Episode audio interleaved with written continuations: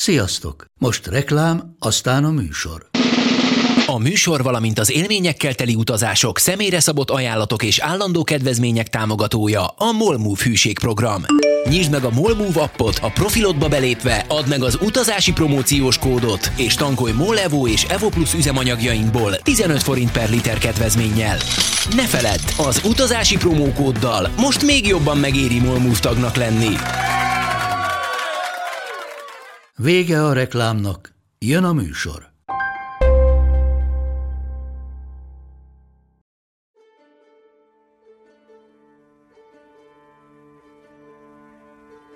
Sziasztok, drága hallgatók! Én Mátai András vagyok, ez pedig itt az Utazási Podcast harmadik évadának első része. Mostantól visszatérünk az eredeti felálláshoz, és három hetente új epizóddal jelentkezem. Benne újabb hihetetlen élmények és kalandos élettörténetek a világ minden pontjáról. Az első epizódban rögtön a halálzónájába, a 8000 méter feletti hegyekbe indulunk, ahova magyar nőként elsőként Nedecki Júlia jutott fel – Júlia mesél nekünk a hegymászás örömteli és kevésbé örömteli részéről, a hegyi vezetésről, két túlélt lavináról, sőt megvitatjuk a hegymászókörök kérdését, a csupa nagybetűs miértet. De még mielőtt belekezdenénk, hallgassatok meg a műsorral kapcsolatos pár hasznos információt és egy felhívást. Az utazási podcastet magam készítem. Én vagyok a műsorvezető, szerkesztő, vágó, grafikus, designer, marketinges, sőt még saját magam asszisztense is. Ahhoz, hogy a podcast a jövőben is gördülékenyen és rendszeresen meg tudja jelenni, a segítségeteket kérem. Elindult a csatorna Patreon oldala, amin keresztül te is támogathatod a munkámat. Amennyiben úgy érzed, hogy értéket teremtek számodra, és lehetőséged van rá, kérlek támogass havonta egy kisebb összeggel. Részletek a patreon.com per utazási podcast címen. Emellett kapcsolatok terén is szintet lépett a csatorna. Mostantól az utazási podcast is tagja a több neves és népszerű csatornát tömörítő Beaton Networknek. A műsort illetően viszont ne izguljatok, semmi nem változik, csak még jobb lesz és ti hallgatók még jobb minőségű tartalmakat fogtok kapni. A csatlakozás részleteiről a közösségi oldalakon fogok bővebb információt megosztani. Továbbá biztatok mindenkit, hogy aki még nem tette, csatlakozzon Facebook csoportunkhoz, ahol beszélgetésekhez kapcsolódó hasznos tartalmakat osztok meg veletek. Fotókat, videókat, mint például azt, hogy Júlia áll 8035 méter magasan. De nem is szaporítom tovább, kezdődjön az interjú.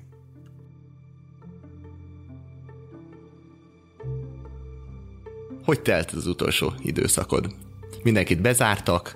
Mit csinál egy hegymászó, amikor bezárják a az ajtókat, lezárják a hegyeket. Tulajdonképpen én azt gondolom, hogy a hegymászó lelkülethez hozzátartozik az, hogy szeret az ember kicsit elszigetelten létezni. Szóval mondjuk a hegyi élethez elengedhetetlen az, hogy szeressük azt, hogy be vagyunk zárva egy sátorba, szeressük azt, hogy sehol nincsen a civilizáció, nincsenek információk. Én nagyon szeretem azt a fajta életet, és hát mondhatom azt, hogy egy picikét ez hasonló volt ahhoz, úgyhogy én nagyon jól bírtam, nem volt vele semmi bajom, hatékony tudtam lenni, egy csomó mindent tudtam csinálni, amire eddig nem volt hmm. Sokkal rugalmasabban tudtam beosztani a napomat, nem voltak azok a szorosabb keretek, és vidáman tudtam menni, futni, kerékpározni. Mászni? Mászni. Hol másztál? Szerintem többet másztam, mint Tényleg? egész életemben. Aha. Uh-huh.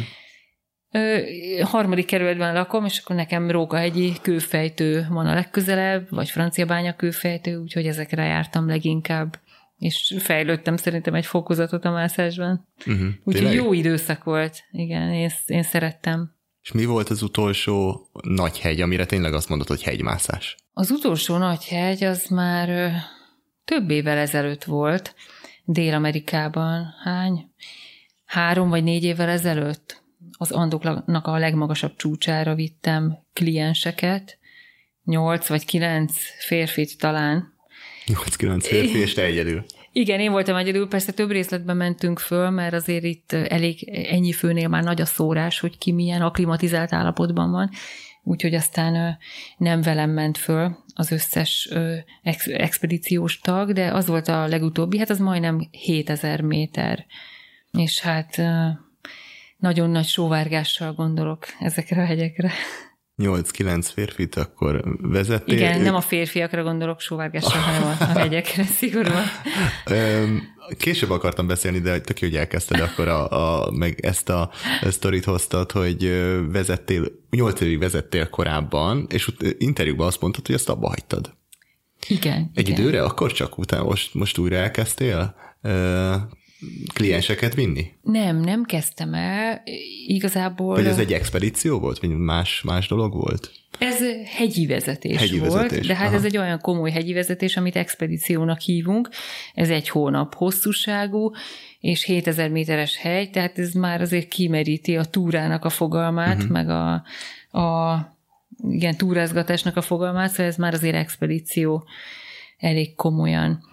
És tényleg úgy volt, hogy nyolc éven keresztül végül is majdnem minden szünidőmben a hegyekben voltam, és embereket kalauzoltam oda, kevés, többé vagy kevésbé, de inkább kevésbé kompetens személyeket. Tehát úgy értem, hogy hát nem mindenki választotta meg megfelelően a célt, és akkor ez azért sokkal fárasztóbb része a hegyi vezetésnek. És akkor úgy képzeld el, hogy ugye évközben dolgozom, én iskolában dolgozom, tehát a nyaram szabad volt, és akkor a, nyár, hát az nem volt szabad, mert akkor voltak a hegyi vezetések. Meg azért évközben is hétvégéken, tehát gyakorlatilag én nem tudom, tíz éve én nem voltam a Balatonnál, uh-huh. És nagyon megéheztem arra, hogy olyan hagyományos nyaram legyen, ahol igazán melegem lehet. Tehát az, hogy évközben ugye fázom, plusz nyáron, is, is megyek a hidegbe, meg a hóba, és akkor rendszerint sokat várok, várakozom, meg, meg fagyoskodom, mindig ugye bevárom a, a legutolsó szemét is, és én vagyok az, aki utoljára megy be a menedékházba melegedni. Szóval baromira fárasztó ez a, ez a szakma. Persze én választottam, és a jó oldal az az, hogy akkor gyakran voltam foglalkoztatva, mint hegyi vezető, és munkám kapcsán is mindig a hegyekbe kellett mennem, szóval nem voltam kiéhezve a hegyekre, hanem azt is mondhatom, hogy telítettségi állapotba kerültem, már-már a kiégéshez közeli állapotba, és akkor azt éreztem, hogy hú, ez azért már veszélyes, hogy az a dolog, amit a legjobban szeretek. Arra gondoljak úgy, hogy a hátam közepére kívánom, és, és szünetet akarok, és nem bírom tovább, és elegem van. Tehát elértem, elérkeztem egy ilyen kiégett állapotba.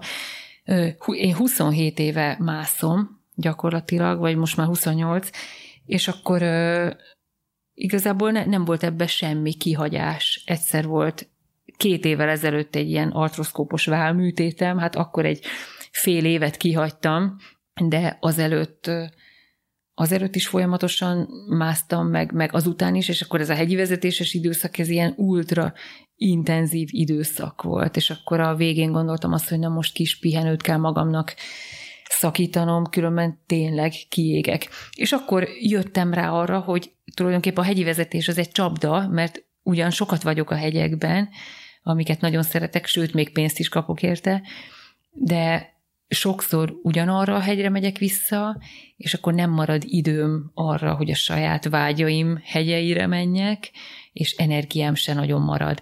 És akkor azt éreztem, hogy hát tényleg, hát telik az idő, megy el a fejem fölött, és nem tudom megvalósítani mm-hmm. az egyéb hegyi álmaimat. És akkor azt gondoltam, hogy jó, most visszaveszek a hegyi vezetésből, vagy teljesen leállok, és akkor a maradék időmben már inkább magamra koncentrálok, hogy azokat a hegyeket tudjam megmászni, azokat az álmokat tovább megvalósítgatni, amik még bennem vannak. Uh-huh. És egyébként pont ugyanebben az időben jött be egy olyan szigorítás a hegyi vezetésben, ahol már képzéshez, elég komoly képzéshez kötötték a magas hegyi, hegyi vezetést, és mivel azzal nem rendelkezem, és hát sok idő és sok pénz lenne elvégezni, és hát ugye, mint említettem, nem, nem, az a, nem abba az irányba akartam tovább menni.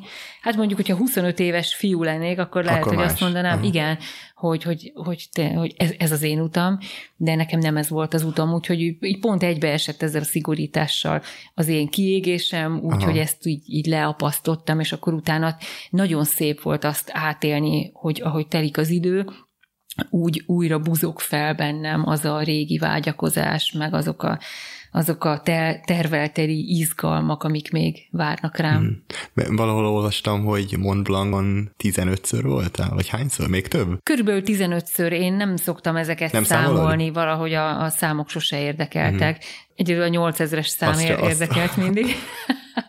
De, de az lehetett a legtöbb hát egyébként? Alpesi csúcsokon, vagy a Mont Blanc, vagy a Gross Venediger, vagy a Gross Glockner, hát ezek tudod ilyen standard mm. csúcsok, ezeken számtalanszor jártam, tényleg nem számoltam. Mm. 15 az biztos, hogy volt. Persze ez is kihívás megkeresni az új dolgokat, új élményeket, új szegmenseket ugyanabban a hegyben, és hát nyilván az időjárás nem mindig ugyanolyan, uh-huh. a emberi csoport összetétele is mindig más, szóval azért lehet benne találni újdonságokat, de néha ezek plusz nehézséget okoznak, hogyha mondjuk a csoport nem annyira ideális.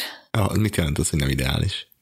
Kicsit mesélhetsz a kliensekről egyébként, ezt föl is írtam ezt a kérdést, hogy érdekelnek egyébként, hogy nem tudom, ha, ha van ilyen a leg rosszabb emléked akár valakivel.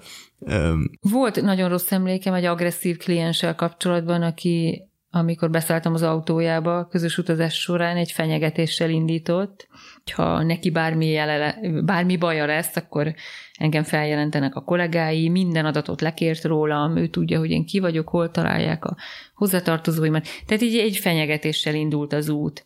És hát most már tudom, hogy akkor ott ki kellett volna szállnom az autóból, mert aztán ezek a nehézségek folytatódtak az út során, és ugyan nem sikerült megmászni vele a Montblanc, mert ő is az a fajta volt, aki nagyobbat akart harapni, mint amire képes volt.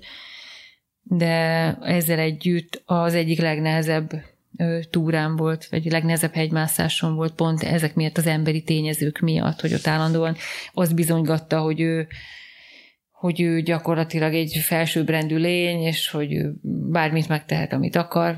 Persze erre nem volt képes, de nagyon nehéz volt emberileg kezelni, még úgy is, hogy elvileg a papírom van róla, hogy értek az emberekhez. Főleg úgy. Pedig ők iratkoztak fel, tehát gondolom ez a pasi is tudta, hogy kivel megy, tehát ő választott téged, nem?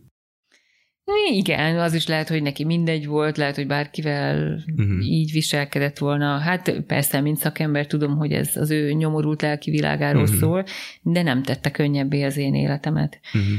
Nem akartam most a legrosszabbat kiemelni, nagyon sok ajándékot is kaptam így emberileg a, a kliensektől, és nagyon szép életutakba is betekintést nyertem, meg, meg tanultam is tőlük, nagyon így a beszélgetések során, hogy kit hogy neveltek, ki milyen örökséget kapott a szüleitől.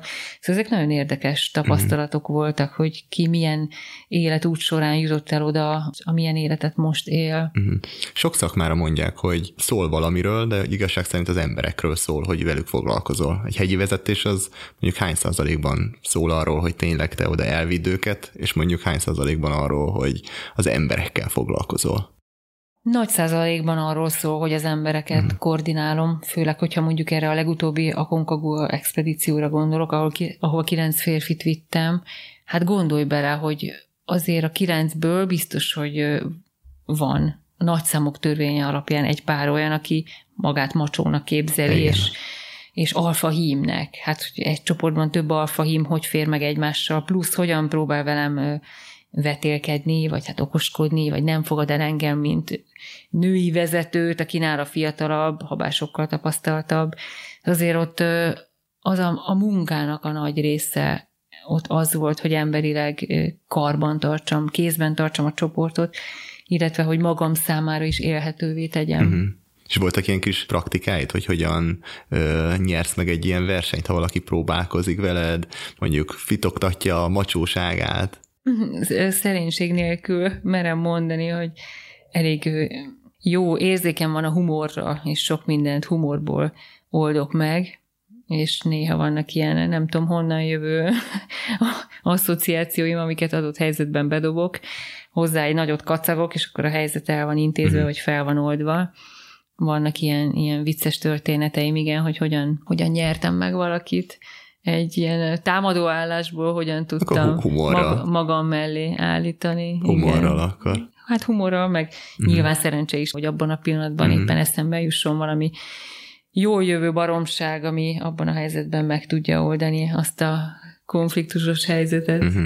Mondtad azt is, hogy azért vannak olyan, olyan kliensek, akik hát nincsenek kész egy olyan útra. Szerinted mi a nagyobb baj, hogy fejben nincsenek készen, vagy mondjuk technikailag, vagy például felszerelésileg? Nagyon sokszor hallottam olyat is, hogy valaki úgy megy neki egy nagy hegynek, hogy előtte elmegy a Decathlonba és bevásárol az akciós cuccokból. Hát ezt azért átbeszéljük előtte, uh-huh. hogy mhm. milyen felszerelés szükséges, és átnézem a felszerelésüket. Uh-huh. Ezzel ezzel nem, nem nagyon, szokott. nem uh-huh. szokott gond lenni. Hát olyan volt, hogy itthon átbeszéltük, hogy mire van szükség a föld másik részén, pont itt Dél-Amerikában.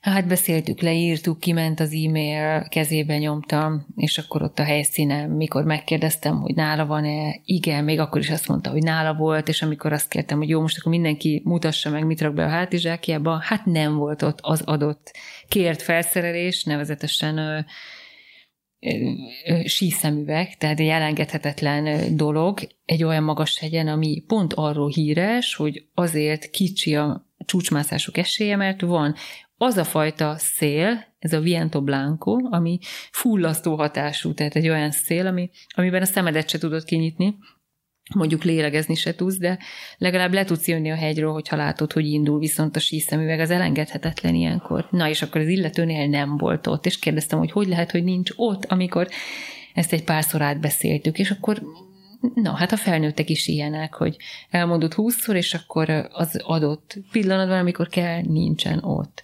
De hát erre is fel voltam készülve, hogy ilyen szerencsére ott volt még egy utolsó bevásárlási lehetőség, és akkor ott arra kényszerítettem, hogy vegyen magának, különben nem, nem indul el velünk. Mhm. Tehát, hogy a felszerelést azt azért nagyon komolyan vesszük, átnézzük. Most az, hogy, le, hogy fejben, pszichésen valaki hogy van felkészülve, az, az rá van bízva, az, az saját felkészülési felelőssége a fizikai rész is tulajdonképpen ilyen, de ott azért kikérdezése, kikérdezéses alapon utána tudunk járni valamennyire, hogy milyen hegyeken volt legutóbb, hogy viselte a szervezete, mi volt a legmagasabb, legmegerőltetőbb, uh-huh. tehát hogy rákérdezünk a fizikai állóképességére.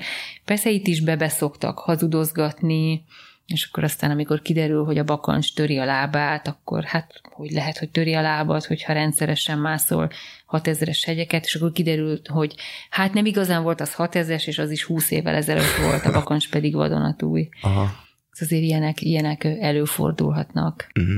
És te mondjuk mennyire tudod átbillenteni, a, vagy mennyire feladatod átbillenteni azokat, akik mondjuk útközben mondjuk megállnak, nem bírják tovább, és tudom, hogy fontos a motiváció, de hogy neked mennyire kell motiválnod Ez őket, egy nagyon és, jó kérdés. és mennyire pusolod őket, hogy mondjuk menjen tovább. Ez egy nagyon jó kérdés, mert nem feladatköröm egyáltalán. Tehát mondhatnám azt, hogy jó, hát ha nem akarsz tovább jönni, akkor most visszafordulunk, és az egész csapat visszafordul. De ugye nem szívesen torok ki azokkal, akik mondjuk még a kötéren rajta vannak, és ők viszont látom, hogy tényleg motiváltak és menjenek tovább. Elengedhetetlen, hogy mondjuk három ember rajta van egy kötélen, ugye, és akkor egy valaki, aki nem annyira felkészült, azt mondja, hogy ő benne aztán nincs több motiváció, ő vissza akar menni, és akkor azért a többiek miatt megteszem azt, hogy akkor egy ilyen rövid, pár perces pszichológusi konzultációt, lé- lélekreható, az később motiváló neked. beszélgetést, igen, lefolytatok, és akkor ott Hát igen, ez, ez egy plusz, plusz szolgáltatás, amit ilyenkor nyújtok, egyáltalán nem kötelező, de sok esetben megteszem. Vagy ha mindenki motiválatlan, igen, akkor is elbeszélgetünk, hogy hogy akkor most tulajdonképp mi az, ami a motivációt elvette, lehet, hogy nem olyan komoly dolog, lehet, uh-huh. hogy egy átmeneti, lehet, hogy puszán arról van szó, hogy még egy réteg jackit föl kellene vegyen, és akkor nem fázna, és a komfortérzete annyit javulna, hogy visszatérne az eredeti motivációja. Szóval azért egy picit mindenképp érdemes elbeszélgetni, hogy most mi miatt hagyott alább egy picit a lelkesedés. Uh-huh. De ez egy jó kérdés, és, és biztos, hogy vannak olyan hegyi vezetők, akik egy pillanatnyi ö, lelki energiát nem fordítanak ebbe, hanem azt mondják, hogy kérem, kedves hölgyem, hát akkor eddig jöttünk, köszönjük a vállalkozást, itt most visszafordulunk. És biztos, hogy olyan is van, aki a lelkét kiteszi és felimádkozza a csúcsra, vagy, vagy felhúzza. Uh-huh. változó, ugye, hogy ki... Na, és akkor, tehát, hogy van az a fajta kliens, aki meg, akinek hihetetlenül erős az akarata, és inkább belehal, de föl akar menni, viszont nem képes rá. Tehát fizikailag? Fizikailag te, te képtelen rajta? rá. Hát persze, hát mert uh-huh. hány fosik okád, meg, meg fáj a feje, meg hasogat, nem képes enni, és nem halad előre, hanem visszafele megyünk. És ő, ő azt hiszi magáról, hogy fel tud menni. Én viszont tudom, hogy nem tud felmenni, sőt, életveszélyes, amit csinál, mert lehet, hogy 10 perc múlva összeesik, és helikoptert kell hozzá hívni, de a helikopter nem tud felszállni, mert az időjárás olyan, és ezeket a várható következményeket csak én látom, és ezért adott helyzetben van, hogy azt kellett mondanom, hogy most nem megyünk tovább, hanem visszafordulunk. És akkor ebből egy öri hari lett, mert ők, ők kifizették a pénzt, és nem értik, hogy miért kellett visszafordulniuk, mert nekik ott volt az akaratuk, és ők fel akartak menni. De mhm. nem volt az a reális belátás, hogy ezzel a tempóval életveszélyes fölfele haladni. Ezzel a tempóval már csak lefele szabad jönni a hegyről. Nem beszélve arról, hogy egyensúlyérzékük nem volt, lépésbiztonságuk nem volt, mozgáskoordinációjuk nem volt, mozgási intelligenciájuk nem volt. Uh-huh. És akkor ő nem érti, hogy miért, miért fordítottam őket vissza. De ugye azt mondják, hogy az az igazi hegymászó, aki akár 50 méterrel a csúcs előtt is azt tudja mondani, hogy most ennyi volt, és most megyek ugye vissza. Nem, itt most ugye nem hegymászókról uh-huh. beszéltünk, hanem fizetett kliensekről, Igen. akik nem hegymászók. A hegymászó az, az, az nem, nem fizet be hegyi vezetőre, hanem akkor ő, igen, egy tapasztalt hegymászó általában tudja, hogy hol vannak a határai, sok minden befolyásolja azt, hogy egy ponton visszafordul vagy sem. Nyilván fizikai állapot is, lelki állapot, időjárás, hegyi körülmények, és akkor mindent mérlegelni kell, és még az is lehet, hogy nem hoz jó döntést. Uh-huh. Szóval Igen, ezek igen. ilyen nagyon érzékeny Persze. mértékek, meg kölcsönhatások. Uh-huh. És még visszatérünk arra, hogy te mondjuk hegyi vezetsz egy, egy csapatot, a klienseket, és akkor a kliensnek akkor nem fejben dől el? Tehát nem elég az, hogy ő fejben eldönti, hogy ő felmegy. Van olyan, amikor egyszerűen nem. Neki nincsen annyi tapasztalata, hogy döntést tudjon hozni uh-huh. erről. A legjobb az, amikor ő maga mondja ki, hogy nem bírja tovább. Nem bírom tovább, Julika, forduljunk vissza. Ezt a mondatot szeretem, mert akkor nem nekem kell, nem nekem kell a lelkére beszélnem, hogy nézd Gézuka, nem bírod, hát lássuk már be, hogy kevés vagy te ehhez a hegyhez, forduljunk vissza. Nyilván ilyet sosem mondtam, de van, hogy, van, hogy azért gondoltam, hogy azért jobban át kellett volna gondolni a célt, és van olyan, aki mondjuk megmakacsolja, nem, nem ott a hegyen, hanem lejön, és azt mondja, hogy én jövőre visszajövök, és akkor most felkészülök, edzek. Persze, és persze, van, mm-hmm. van, mm-hmm. van, van. De hát ez egy jó, mert akkor, akkor ő tanult abból a tapasztalatából, tudja azt, hogy amit akkor tett a mm-hmm. hegyér, az kevés volt, és annál többre van szükség, és jó esetben akkor tényleg egy szisztematikus edzésprogramot elvégez, és mm-hmm. felkészülten áll neki a hegynek. Mm-hmm.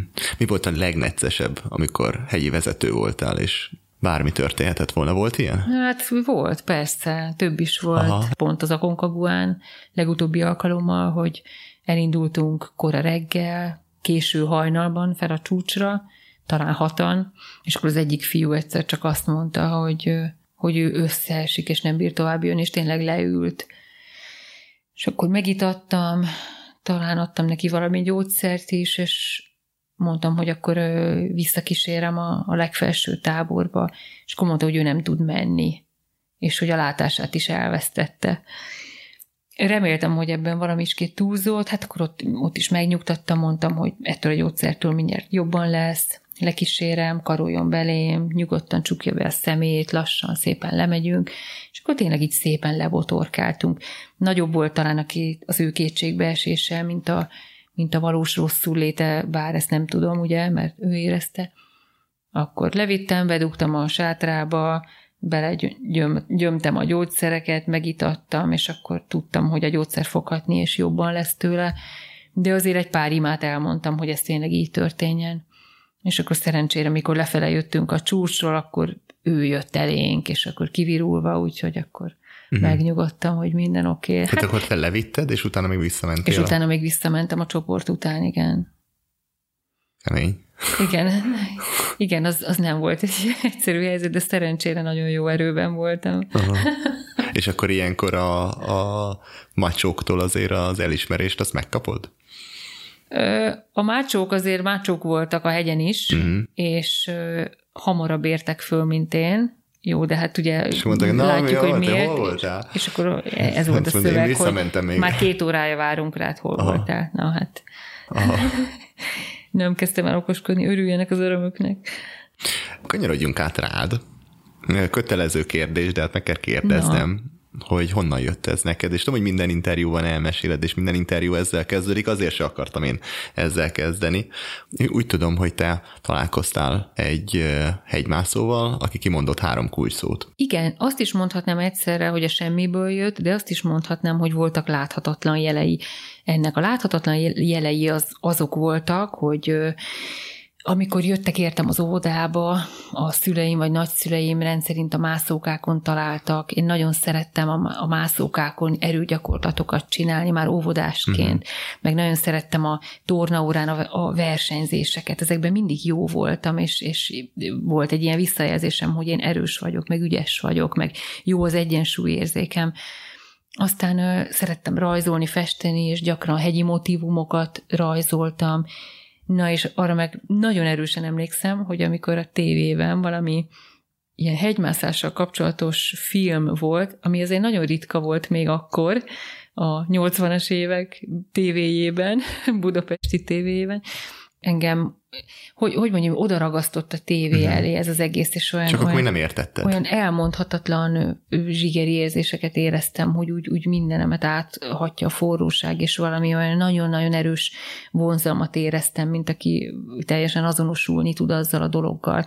Csak ez úgy nem jött fel a tudatomba, és nem tudtam ezt megfogalmazni. És aztán maga ez a tudatosítás, tudatosulás valóban akkor volt, amikor egy magyar hegymászóval én megismerkedtem, aki nagyképűen beszélt magáról, hogy ő hegymászó járt a Himalájban, mászott 8000-es csúcsot. Ne, és akkor ez a három varázsszó, ez, ez egyszerűen egy fényt gyújtott a tudatomban, és akkor egy ilyen aha élmény volt, hogy tényleg, hát ez vagyok én, hát ezt keresem, ez az én utam. És én abban a pillanatban tudtam, hogy, hogy ez az én életem, és ez vagyok én, és már csak el kell indulnom ezen az úton.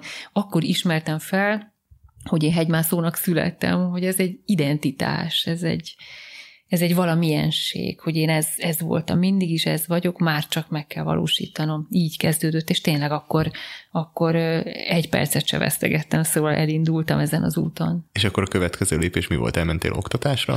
Igen, a gyakorlati része az simán ment, annak egyértelmű útja van, hogy képzéseket elvégez az ember, hogy a biztonságot maximalizálni tudja a hegyeken, és akkor én, én azzal a tudattal végeztem ezeket, hogy én is a Himalájába szeretnék eljutni, és 8000-es hegyet mászni, és akkor ott már értettem, hogy miért volt ez a zsigeri vonzódásom ezekhez a filmekhez, hogy engem ez a világ vonzott, ez a, ez a téli világ, ez a meghitt, ez a vad, ez az erőteljes, ez a lenyűgöző, ez a gyönyörű világ vonzott.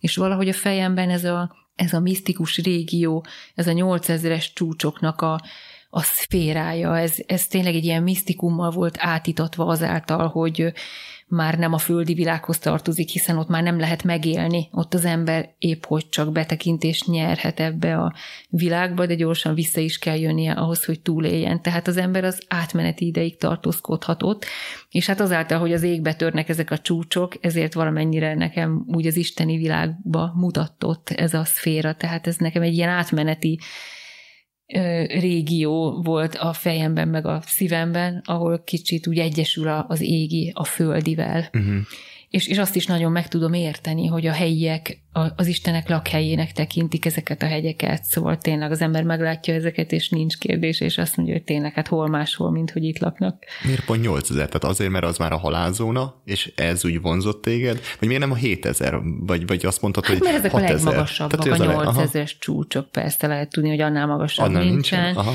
A 8000-es csúcsoknak van egy véges száma, ugye 14 van belőlük a Földön, legjobb tudásom szerint, és, és hogy sokáig kérdés volt ugye, hogy meg lehet-e mászni ezeket mesterséges oxigén használata nélkül. Uh-huh. Aztán ugye Reinhold Messner bebizonyította, hogy igen, még az Everestet is meg lehet mászni hozzáadott oxigén nélkül pusztán emberi erőből, és hát engem az lenyűgözött, hogy az ember az ilyen tettek végrehajtására képes, hogy az emberi képességeit ennyire el tudja vinni ennyire, hogy mondjam, ennyire ki tudja használni, hogy ilyen nagyszerű dolgokra képes az ember, és engem az lenyűgözött, és én, én is ezt akartam csinálni. Persze nem tudtam, hogy képes vagyok erre, de kezdettől fogva ez volt a, az álmom, hogy én... Hát a 8000 ott, ott lebegett a kezdetektől fogva. Igen, igen, szóval nekem ez volt a célom, mm-hmm. igen. Ebben mennyire szólt bele az, hogy puskázok egy kicsit. Zsohovszki Piroska volt az első magyar, aki 7000 méter fölé feljutott, ugye? Jól, jól, igen, jól tudom. Igen, igen. És hogy azt, ezt is sok helyen mondtad, hogy nézted tovább a listát, és hogy ez volt a vége. Tehát nem volt több Igen, ez női nagyon magyar. érdekes. Ez, én, én az életem egyik legnagyobb ajándékának tekintem, hogy jó időben voltam, jó évszázadban, jókor születtem, nem tudom, hát ez, ez, ez egy csodálatos dolog tényleg, hogy a tanfolyamon néztem a magyar hegymászás szerény történelmét, ahol ugye írva volt, hogy magyar férfi mikor mászott először 8000-es csúcsot, és akkor kerestem, hogy na és akkor magyar nő. Láttam, hogy magyar nő 7000-es csúcson volt, ő volt Zsohovszki Piroska, és hát gondolatban ugye letérdeltem el, és akkor hajbókoltam, hogy micsoda nagyszerű nő lehet, hogy, hogy ezt a tettet végrehajtotta. És akkor nem volt következő oldal, és kérdeztem a, az oktatót, hogy, hogy hát akkor magyar nő mikor mászott először 8000-es csúcsot, és akkor csípőből mondta, hogy hát még nem volt ilyen. És akkor így, így éreztem, hogy megszédül a fejem, és valami olyasmit éreztem, hogy, hogy lehet, hogy ez az én feladatom lesz. Azóta volt a más magyar nő, aki feljutott 8000 fölé? Vagy te vagy az egyetlen továbbra is? Nem, nem én vagyok az egyetlen, sőt olyannyira, hogy az az, az expedíció, amikor én megmásztam a 8000-est, tény, hogy én voltam az első, uh-huh. de egy óra múlva feljött ugyananita is, és következő nap pedig Csollány Kati. Tehát egy expedíción belül hárman is fölmentünk a 8000-es csúcsra első magyar nőként, tehát hárman vagyunk első magyar nők, ezt hegymászó etikailag így szokták mondani, uh-huh. hogy mindenki első, aki abban az expedícióban részt vesz. De hát tudjuk jól, hogy első csak egy lehet, és mindenki ugye megkérdezi, hogy na de ki volt az első. És hát tény, hogy én voltam az első most e, ez, így a két mondat között ugye eltelt tíz év, amiről beszéltünk, amikor én megtudtam, hogy magyar nő még nem járt 8000-esen, és úgy, úgy éreztem, hogy lehet, hogy hogy ez én leszek, meg a között, hogy ez megtörtént, és nagyon érdekes, hogy amikor volt ez a bizonyos expedíció, mikor 2001-ben? Én úgy tudom, hogy 2000... 2003. 2003-ban volt. Puskázok, fel van írva. Igen, mert 2001-ben az Everest volt, és 2003-ban volt a Gasherbrum. 2003. 2001-ben a, a Millennium Monteverest expedíción voltál 7200 méterem. Nem, kicsit följebb, igen, de nagyon, nagyon szép tőled, hogy így utána néztél, igen. Szóval, hogy, hogy a, én, én, én tényleg annyira valahogy olyan tiszta vágyakkal vezérelve vágytam arra, hogy nekem ez sikerüljön, hogy emlékszem egy, egy fohászomra, ami úgy szólt, hogy, hogy bárhányadik legyek, hogy mindegy, hogy hányan állnak még rajtam kívül a csúcson, csak hadd had történhessen meg az, hogy én is, hogy nekem is sikerül. És akkor aztán elkezdődött az expedíció, ugye ez egy nagyon koncentrált munka, nagyon felelősségteljes odafigyelés, meg, meg hát ez ugye az eszenciája annak a előtte való tíz évnek, ami mondhatjuk úgy, hogy felkészülés volt. És akkor ott azért nagyon lefoglaltak a mindennapi teendők, meg az, hogy a biztonságunkat megtaláljuk abban a kies környezetben, ahol tényleg csak a hó, meg a jég, meg a hideg várt minket, és én, én állítom, hogy legőszintébben állítom, hogy 45 napig én nem gondoltam arra, hogy itt most valaki első lesz, hanem ott tényleg az, a túlélésre gondol az ember, meg, a, meg arra, hogy biztonságban tudja magát, és Erős Zsolt volt a, a párom, és vele vele haladtunk táborról táborra, megszerveztük a, a csúcsmászás körülményeit, és hát elengedhetetlen, hogy az ember minden tőle megtegyen fizikailag, lelkileg. Szóval csak úgy szabad elindulni egy expedícióra, hogy az ember nem foglalkoztatja más, és, és nyugodt lélekkel tud elutazni itthonról, mert minden itthoni dolga rendben van, nem aggódik amiatt, hogy mi lesz a cicájával, vagy a munka, stb. plusz fizikailag minden felkészülés rendben van, és kész állapotban állott a hegy alatt. Mindent megtesz. Aztán jön a hegyi munka, az aklimatizációnak a folyamata, plusz az egészségnek a védelme, és még hogyha ez is megvan, még akkor is talán, hogy sikerülni fog, vagy nem, milyen időjárás lesz, minden rendben lesz ez. Szóval mindig egy örök kérdés, hogy sikerül-e vagy sem. Az én oldalamat megteszem, de hát ott van a hegynek az oldala is, amihez alkalmazkodnom kell, mert azon múlik minden, ha Ahogy az mondják, emberi ha rész a, a hegy van. hagyja, hogy megmásszák, nem? Hát igen, igen, szóval ne, számomra nagyon fontos a tisztelet, meg az alázat, de ez számomra természetes, mert egy olyan világba lépek be, ami ahova, hogy mondjam, ahol én vagyok a vendég, tehát én vagyok az, aki alkalmazkodik, mm. meg, meg kedvében járok a vendéglátóknak, hogy így mondjam. Szóval mindig kérdés, hogy hogy fog alakulni minden. Az is lehet, hogy kiváló idő van, de pont azon a napon az én egészségemben történik valami, ami miatt nem tudom biztonsággal megtenni azokat a lépéseket. Szóval ez egy örök kérdőjel. És egészen olyannyira az volt, hogy a csúcsmászásnak a napján nagyon-nagyon nagy szél volt. Olyannyira, hogy többen visszafordultak, ugye több expedíció tartózkodik akkor uh-huh. ott a, a hegyen, és mindenki azt az időjárási ablakot várja, amikor föl lehet menni a csúcsra.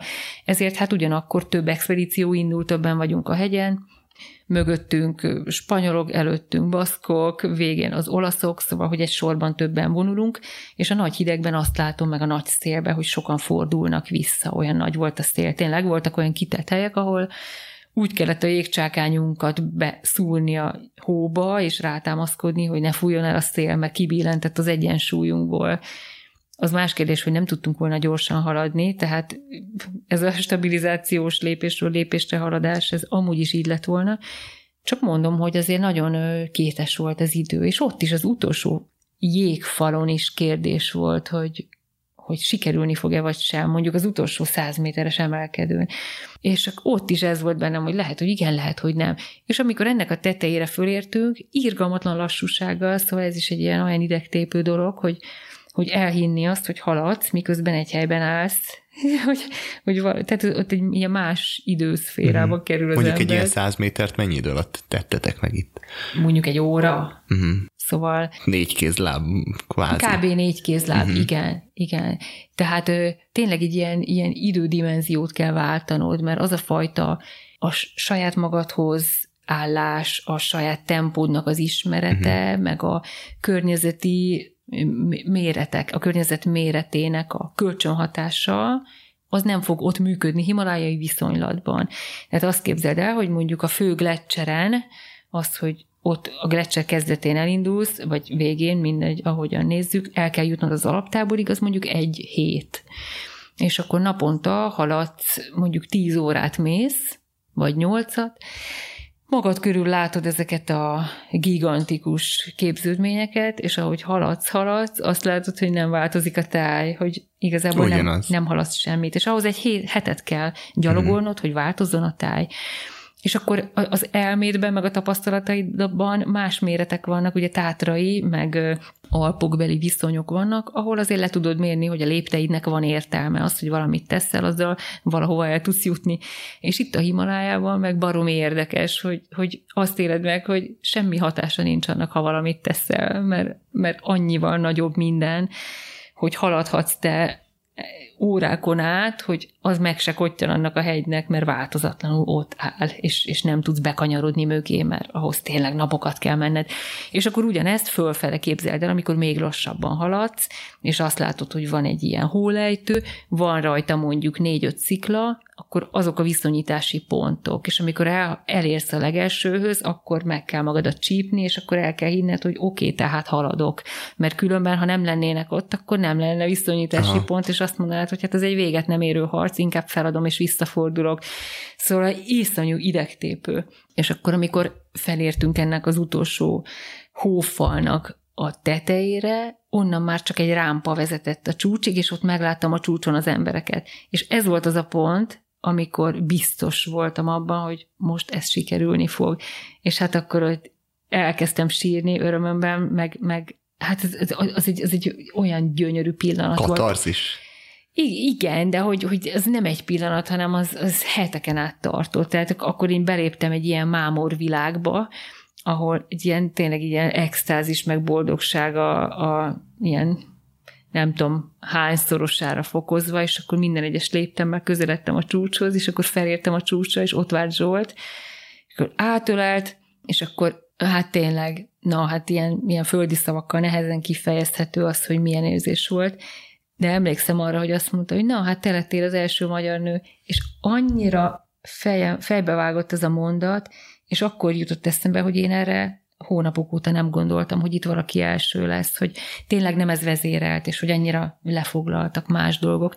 Viszont, hogy, hogy ez megtörténhetett, hogy én lettem, hogy én ezt az ajándékot megkaptam, hát ez olyan, olyan, olyan végtelen hálát érzek azóta is, hogy ha más nem kapnék az életbe, csak ezt azt mondom, hogy már akkor rengeteget kaptam, és boldog ember vagyok. Ez a csúcs támadás, ez fizikailag mennyire viselt meg? Ez olyan tudod, hogy nagyon észrevétlenül veszi ki az emberből az mhm. erőt, uh-huh. ez a... Tehát mondjuk ez a szél, ez, ez, ez például ez volt a baj, hogy nem, nem adta olyan könnyen magát? Vagy ha az nincsen, akkor könnyebb lett volna szerinted? Akkor biztos, hogy pszichésen könnyebb, mert én is felvetettem Zsoltnak, hogy nem kéne visszafordulnunk, és akkor ő azt kérdezte, hogy tulajdonképpen mi a bajom. Hát mondom, hogy hát olyan nagy a szél, nézd, mások is visszafordulnak, uh-huh. és akkor azt, azt javasolt, hogy próbálja meg félretenni a szelet, hogy az tényleg stresszes, tegyen félre, és gondolkozzak el azon, hogy van-e más bajom. És akkor mondtam, hogy hát tulajdonképpen nincs semmi baj, hát irgalmatlanul fázik a lábfejem, de, de amúgy megbírom. És akkor mondta, hogy jó hát akkor, akkor menjünk tovább, és hát szerintem neki köszönhetem, uh-huh. hogy ez így sikerült. Tehát a, a szél az pszichésen zavar, de, de tényleg úgy ki lehet kapcsolni, meg azt lehetett mondani, hogy ezzel együtt nincs más baj. Sőt, a szélnek köszönhetően nem voltak felhők az égen, úgyhogy csodálatos látvány fogadott, mikor fölértünk, és amikor meg már kezdődött ez az eufória, akkor meg már azt se éreztem, hogy hideg van, vagy fázom, vagy fúj. Az, arra nem is emlékeztem, hogy a csúcson fújt a szél. A fotókból látom, hogy minden ilyen neveder, meg madzag viszintesen áll, szóval tényleg lehetett szél meg a videófelvételeken is azért úgy, úgy hallatszik a szélnek a, a süvítése. És érdekes, hogy egy egész órát voltunk fönn a csúcson, ami nagyon hosszú időnek számít. Nagyon boldogok voltunk, önfeledtek, és, és, és jó volt átélni ezt az örömöt, meg ott lenni ezen a magasságon. Szóval tényleg olyan, olyan, olyan csodálatos ajándék, mint egy ilyen, ilyen örömcsónakban feküdni. Itt emlékszel arra, hogy mondjuk megpihentél, és úgy elgondolkodtál rajta, vagy ott, ott erre ez az egy óra alatt még így se volt idő? Hogy mikor ott realizálod, hogy én itt vagyok? Mert nagyon sokszor ez, ez megtörténik, az ember föl, volt. végig? Tehát, ez aha. volt végig az mm-hmm. volt, annak a, a realitásnak a fokozatos beengedése, hogy ez, hogy ez sikerült, és hogy mérhetetlenül boldog vagyok. De hogy, hogy tudtam, hogy ez, ez egy akkora dózis, hogy ez még sokáig el fog tartani ennek a feldolgozása. Erről kevés szó esik, hogy a, hogy a jó dolgokat is fel kell dolgozni, nem csak a traumákat, inkább azzal találkozom a szakmám során, és hogy jó érzés egy olyan, olyan nehézséggel találkozni, hogy hogyan dolgozza fel az ember a jó dolgot, de hát egy, egy nagyon jó feladat, és igazából azt tudnám mondani, hogy ha én ott rögtön beengedek magamba mindent, zárója, ami egyébként lehetetlen lett volna, akkor szerintem felrobbanok, mert befogadhatatlan lett volna az a nagy dózis. És ezért inkább az volt, hogy heteken át minden nap arra ébredtem, hogy hú, hát ez sikerült, ez megtörtént, és én voltam az, aki, fel, aki fenn volt, és, és ezt már nem lehet visszacsinálni. És fontos, hogy, hogy az ember átélje ennek az örömét, hogyha valamilyen nagy olyan eredményt hajt végre, amiben benne van a munkája, mert ez tud aztán egy, egy olyan többletet, egy olyan fejlődést okozni, ami, amiben benne van a tudatosítás, hogy ezt, ezt én hoztam létre, és akkor ez az együtt járhat egy önbecsülés növekedéssel, ami, ami, amit jó, hogyha nem spórolunk le, mert akkor valami fontostól fosztjuk meg magunkat. Uh-huh. Visszatér az előző kérdésedre, hogy ez a, ez a lefáradás, tehát ugye csúcsom megvolt ez a, hogy is mondjam, ilyen tényleg csak a, csak a pozitív dolgok voltak, tehát ott, ott nem éreztünk fáradtságot. Viszont amikor lefelé mentünk, éreztem, hogy milyen exponenciálisan növekszik bennem a fáradtságérzés, és hogy sokszor le kellett ülnöm.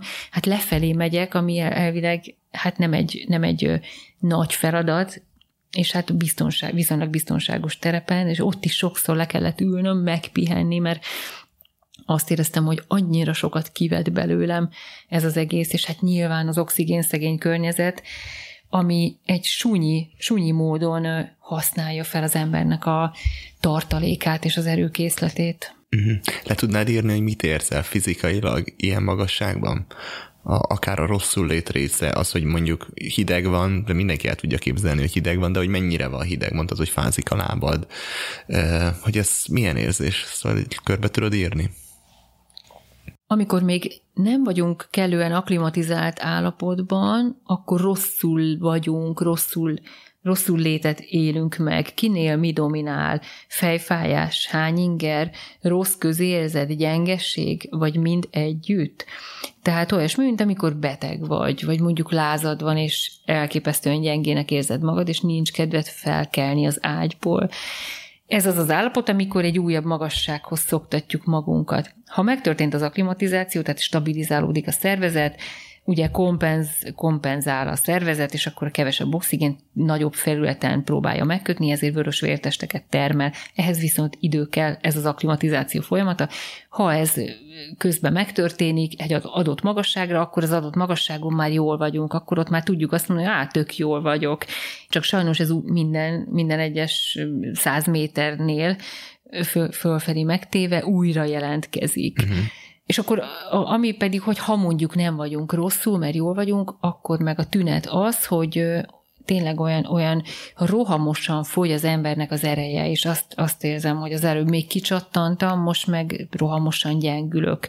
Tehát tényleg van benne egy ilyen súnyi viselkedés, hogy, hogy bármennyi tapasztalatod van korábbról, mindig tud újat mutatni, váratlan helyzetekkel előállni, ez a, ez a magasság, szóval ez a, kevés oxigén uh-huh. és a szervezetednek az együttjátéka. És említetted, hogy hasmenése is van az embernek az oxigén hiánytól, föl van öltözve, tehát most csak elképzelem, hogy ez hogy működik, hogy fenn, van a hegy, fenn vagy a hegyen, és föl vagy öltözve nyakig, és Igen. akkor elfutsz egy, nem tudom, bokor nincsen, vagy szikla, és akkor leveszed magadról, mind, vagy leveszel mindent, vagy össz gyakorlatilag Igen. ezt hogy oldod meg? Igen, így, így oldom meg, pont így, ahogy mondod még kellemetlenebb az, hogyha egy jégfalon megy az ember, és akkor rajta van a fix kötélen, előtte mögötte japánok, és rájön a fosás. Hát, és akkor az ott. Igen, és akkor ott. És akkor Aha. kicsit félrevonulsz, amennyire tudsz, hogy még, mégis elkerülje az anyag az utánad jövőket.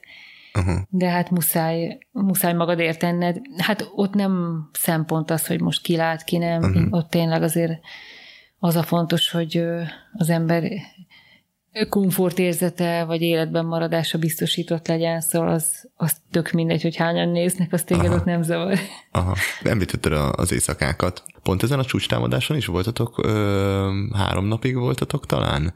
Hány méteren? Igen, 6300 6300, kb, és igen, hogy ott három, három napig egy hóviharban benne a sátorban. Igen. Hogy itt mit csináltok? Hogy telik az idő? Azt mondtad, hogy igen, meg kell oldani azt, hogy melegítesz magadnak havat, igen, hogy és legyen azért víz. Sok, sok órát mhm. elvesznek. Szóval... De azért mégis ott vagy az a három nap, az 72 óra, tehát hogy, hogy mit csinálsz ott Hát akkor? van van alvás is, uh-huh. délutáni alvás, van benne beszélgetés, van benne sebeidnek az ellátása, kötözgetése, van benne eszmecsere, hogy stratégiai megbeszélés, uh-huh és akkor mondom, ezek a biológiai dolgaidnak az ellátása, ezek több órát vesznek igénybe, úgyhogy... Elhúzod vid- őket? Vidáman eltelik a nap. Hát nem, nem azt, hogy elhúzom, hát az, hogy főzzél egy teát, az több óra, mert akkor felöltözöl, kikecmeregsz a sátorból, elmész havat hozni, egy zsák nem lesz elég, akkor még egyszer kimész, akkor elkezded olvasgatni, közben kavargatod, megkeresed a teafüvet, uh-huh Szóval ez, ez több óra azért, megiszod, na akkor együnk valamit, hol a keks, igen, főzzünk egy levest, eszegessük meg, akkor utána pihenjünk, és akkor eljött az este, mondjuk, és akkor ugyanezt végigcsinálod. Uh-huh. Szóval el, eltelik sokkal több idő minden, ami itt a másik világunkban pár perc alatt elintézhető. Uh-huh. És mennyire tudod ott magad komfortosan érezni egy ilyen sátorba? Tehát, hogy ott hát kialakítod... mi a komfort, uh-huh. ugye? De hogy, hogy jól érzed magad, kint süvít a nem tudom, 120 kilométerrel a szél, ben vagytok a sátorba, és akkor ott bekuckóztok, és akkor ott jól érzitek magatokat, igen, vagy, vagy, az, igen. vagy ott az van, hogy na, mikor van már vége, és végre menjünk, és utálok hát itt ez, lenni? Igen, vagy ez, ez ilyen emberi, ki hogyan uh-huh. áll hozzá. Igen, én, én szerintem nagyon jól alkalmazkodó vagyok, úgyhogy nekem semmi bajom nem volt ezzel, főleg, hogy ugye Zsolt volt a társam, és akkor vele beszélgettem, meg mellette én nagyon biztonságban éreztem magam, szóval tudtam, hogy jöhet bármilyen vihar, Zsolt úgyis ki fogja találni, hogy mi, mi lesz itt a megoldás, és én tényleg, tehát ilyen félelem nem volt bennem, de azt érzékeltem, hogy Zsolt sokkal türelmetlenebb volt nálam, meg pessimistább az időt uh-huh. illetően, ő többször jaj veszékelt, hogy na hát ez a havazás már sose áll le, meg hát nem lesz itt már jó idő. Nem is értettem, hogy hogy mondhat ilyet, amikor hát ott vagyunk még heteket, szóval biztos, hogy lesz jó idő. Tehát ő, ő, ő nehezebben viselte ezt, én, én jól viseltem, meg mondom, meg aludtam, pihengettem, eszegettem, főztem, szóval én, én bírom ezeket a helyzeteket. Um, Gusher Broom 2, uh-huh. ugye ez a 8034 méter a fennboltatok. Azt hiszem 5 a vége, de nem fogunk összevetni. 35? milyen az út fölfele? Mennyire kell, mennyire technikás, mennyire kellett ezen uh, sziklafalat mászni, uh, akár ilyen gletszer szakadékokon átmenni? Vagy... Azon mindenképp uh-huh. az útnak az első fele, tehát a, a, a legelső pont ugye az volt, hogy az alaptáborig elgyaloglunk. Onnan kezdődnek igazából a fizikai nehézségek. Az első táborig eljutni egy gletszer labirintuson keresztül Benne kellett. a gletszeren belül? Gletszeren belül tényleg olyan, mint egy labirintus. Ez izgi. Akkor nagyon izgi, nagyon izgi, igen. És ö, azt is mondhatnám, hogy ahogy mozog a gletszer, meg változik az időjárás, ez az út is változik. Morajlik szóval, folyamatosan? Tessék? Morajlik folyamatosan? Ö, igen, meg repedezik, töredezik, Aha. hallod, ahogy törik, hallod éjszaka, meg reggel a lavinákat, meg, meg délután. Szóval azért ott van élet, a, produkálja az időjárás, meg a jégtömeg a magáét. És akkor van, hogy változik, igen, ez az út, ahol tegnap átmentél, ma már nem mehetsz, mert leszakadt egy hóhíd, és akkor új utat kell keresni, van, hogy egészen hosszan gyalogolsz egy gletszer hasadék mentén, míg végre találsz egy olyan át beszűkülést, ahol át tudod lépni, szóval ez mindig izgalmas. De azért, hogyha előttünk már jártak ott expedíciók, akkor lehet, hogy már van egy ilyen kitaposott uh, nyomszerűség, de hát azt is úgy fenntartással kell kezelni. És akkor így eljutsz az első táborig, ami egy platón van, de hát tudhatod, hogy alattad is meg körbe hasadékok vannak, csak mondjuk az, ahol te vagy, az a plató, az ott lehet, hogy van egy méter hó is alattad, vagy kettő, tehát te azt hiszed, hogy ez egy focipálya valójában. De azt te hiszed? Valójában egy aknamező. Aha, tehát az nem, nem biztos, hogy mi van ott, az csak te hiszel, vagy bízol a legjobbakban? Így van, így uh-huh. van, igen, igen, igen, igen. És akkor van, hogy éjszaka arra ébredsz, hogy alattad repedezik a, az egész. Persze azért, azért nagy tömeg, meg stabil tud lenni egy, egy hóhíd, hogyha az tényleg mondjuk úgy, úgy össze szűkül a hasadéknak a, a szája, hogy, hogy egy tartást képez, plusz még van rajta több méter hó, az, azért az stabil tud lenni, de hát ez teljesen kiszámíthatatlan, hogy ott tényleg van mm. több méter, vagy csak 20 centi. De azért a, egy bizonyos hegyen a táborok azért úgy vannak kialakítva, hogy viszonylag a legkevésbé veszélyesebb helyek. Tehát azért lehet tudni, hogy ott, nem tudom, viszonylag lavinavédett, meg tehát ott az már évtizedek óta mhm. működik, mint alaptábor, vagy működik, mint egyes, kettes, hármas tábor. Uh-huh. Tehát a hegynek a terepviszonyai kialakítják, hogy hol lehet igazából felvenni egy-egy sátrat. És akkor a következő, igen, tehát ahogy az egyes tábort elhagyjuk, ott jön egy meredek jégfal. Hát most nem, nem azt, tehát igazából firnek hívják, ez egyfajta halmazállapota a hónak, ami még nem jég, egy olyan fajta hó, ami nagyon stabil, nagyon erős, nagyon tapadós. És ez egy nagyon jó halmazállapot, jól lehet benne haladni. De hát ez elég, elég meredek, szóval, hogyha lenézel, akkor azt hiszed, hogy egy függőleges falon mész. Aha. Akkor utána ilyen kis kacskaringós, aztán utána ö, Hát szóval az emelkedés az nyilván folyamatos benne, és akkor volt egy rész benne, amilyen glatt jégfal volt, és az mit jelent? Hát, hogy jégmászás gyakorlatilag. Függőleges jégmászás. Hát nem, nem... De majd, de aha. Hány, hány fok, 80 aha. fokos mondjuk. Hmm. Igen. És a filmekben lehet látni, hogy amikor megy valaki fel, akkor vagy az első megy, és akkor veri bele a szögeket, és fűzi bele a kötelet, vagy már előre ki van alakítva igen, egy igen, út, amit igen. mondjuk már korábbiak kialakítottak, de így van, amikor az ember van. nem bízik abban, amit már korábban uh-huh. valaki berakott, mert nem tudja, hogy mikor rakták, meg igen, kirakta be. Igen, Ez igen. nálatok hogy működött? Úgy működött, hogy előttünk már jártott koreai expedíció, uh-huh. aki ki fix kötelezte a hegyet.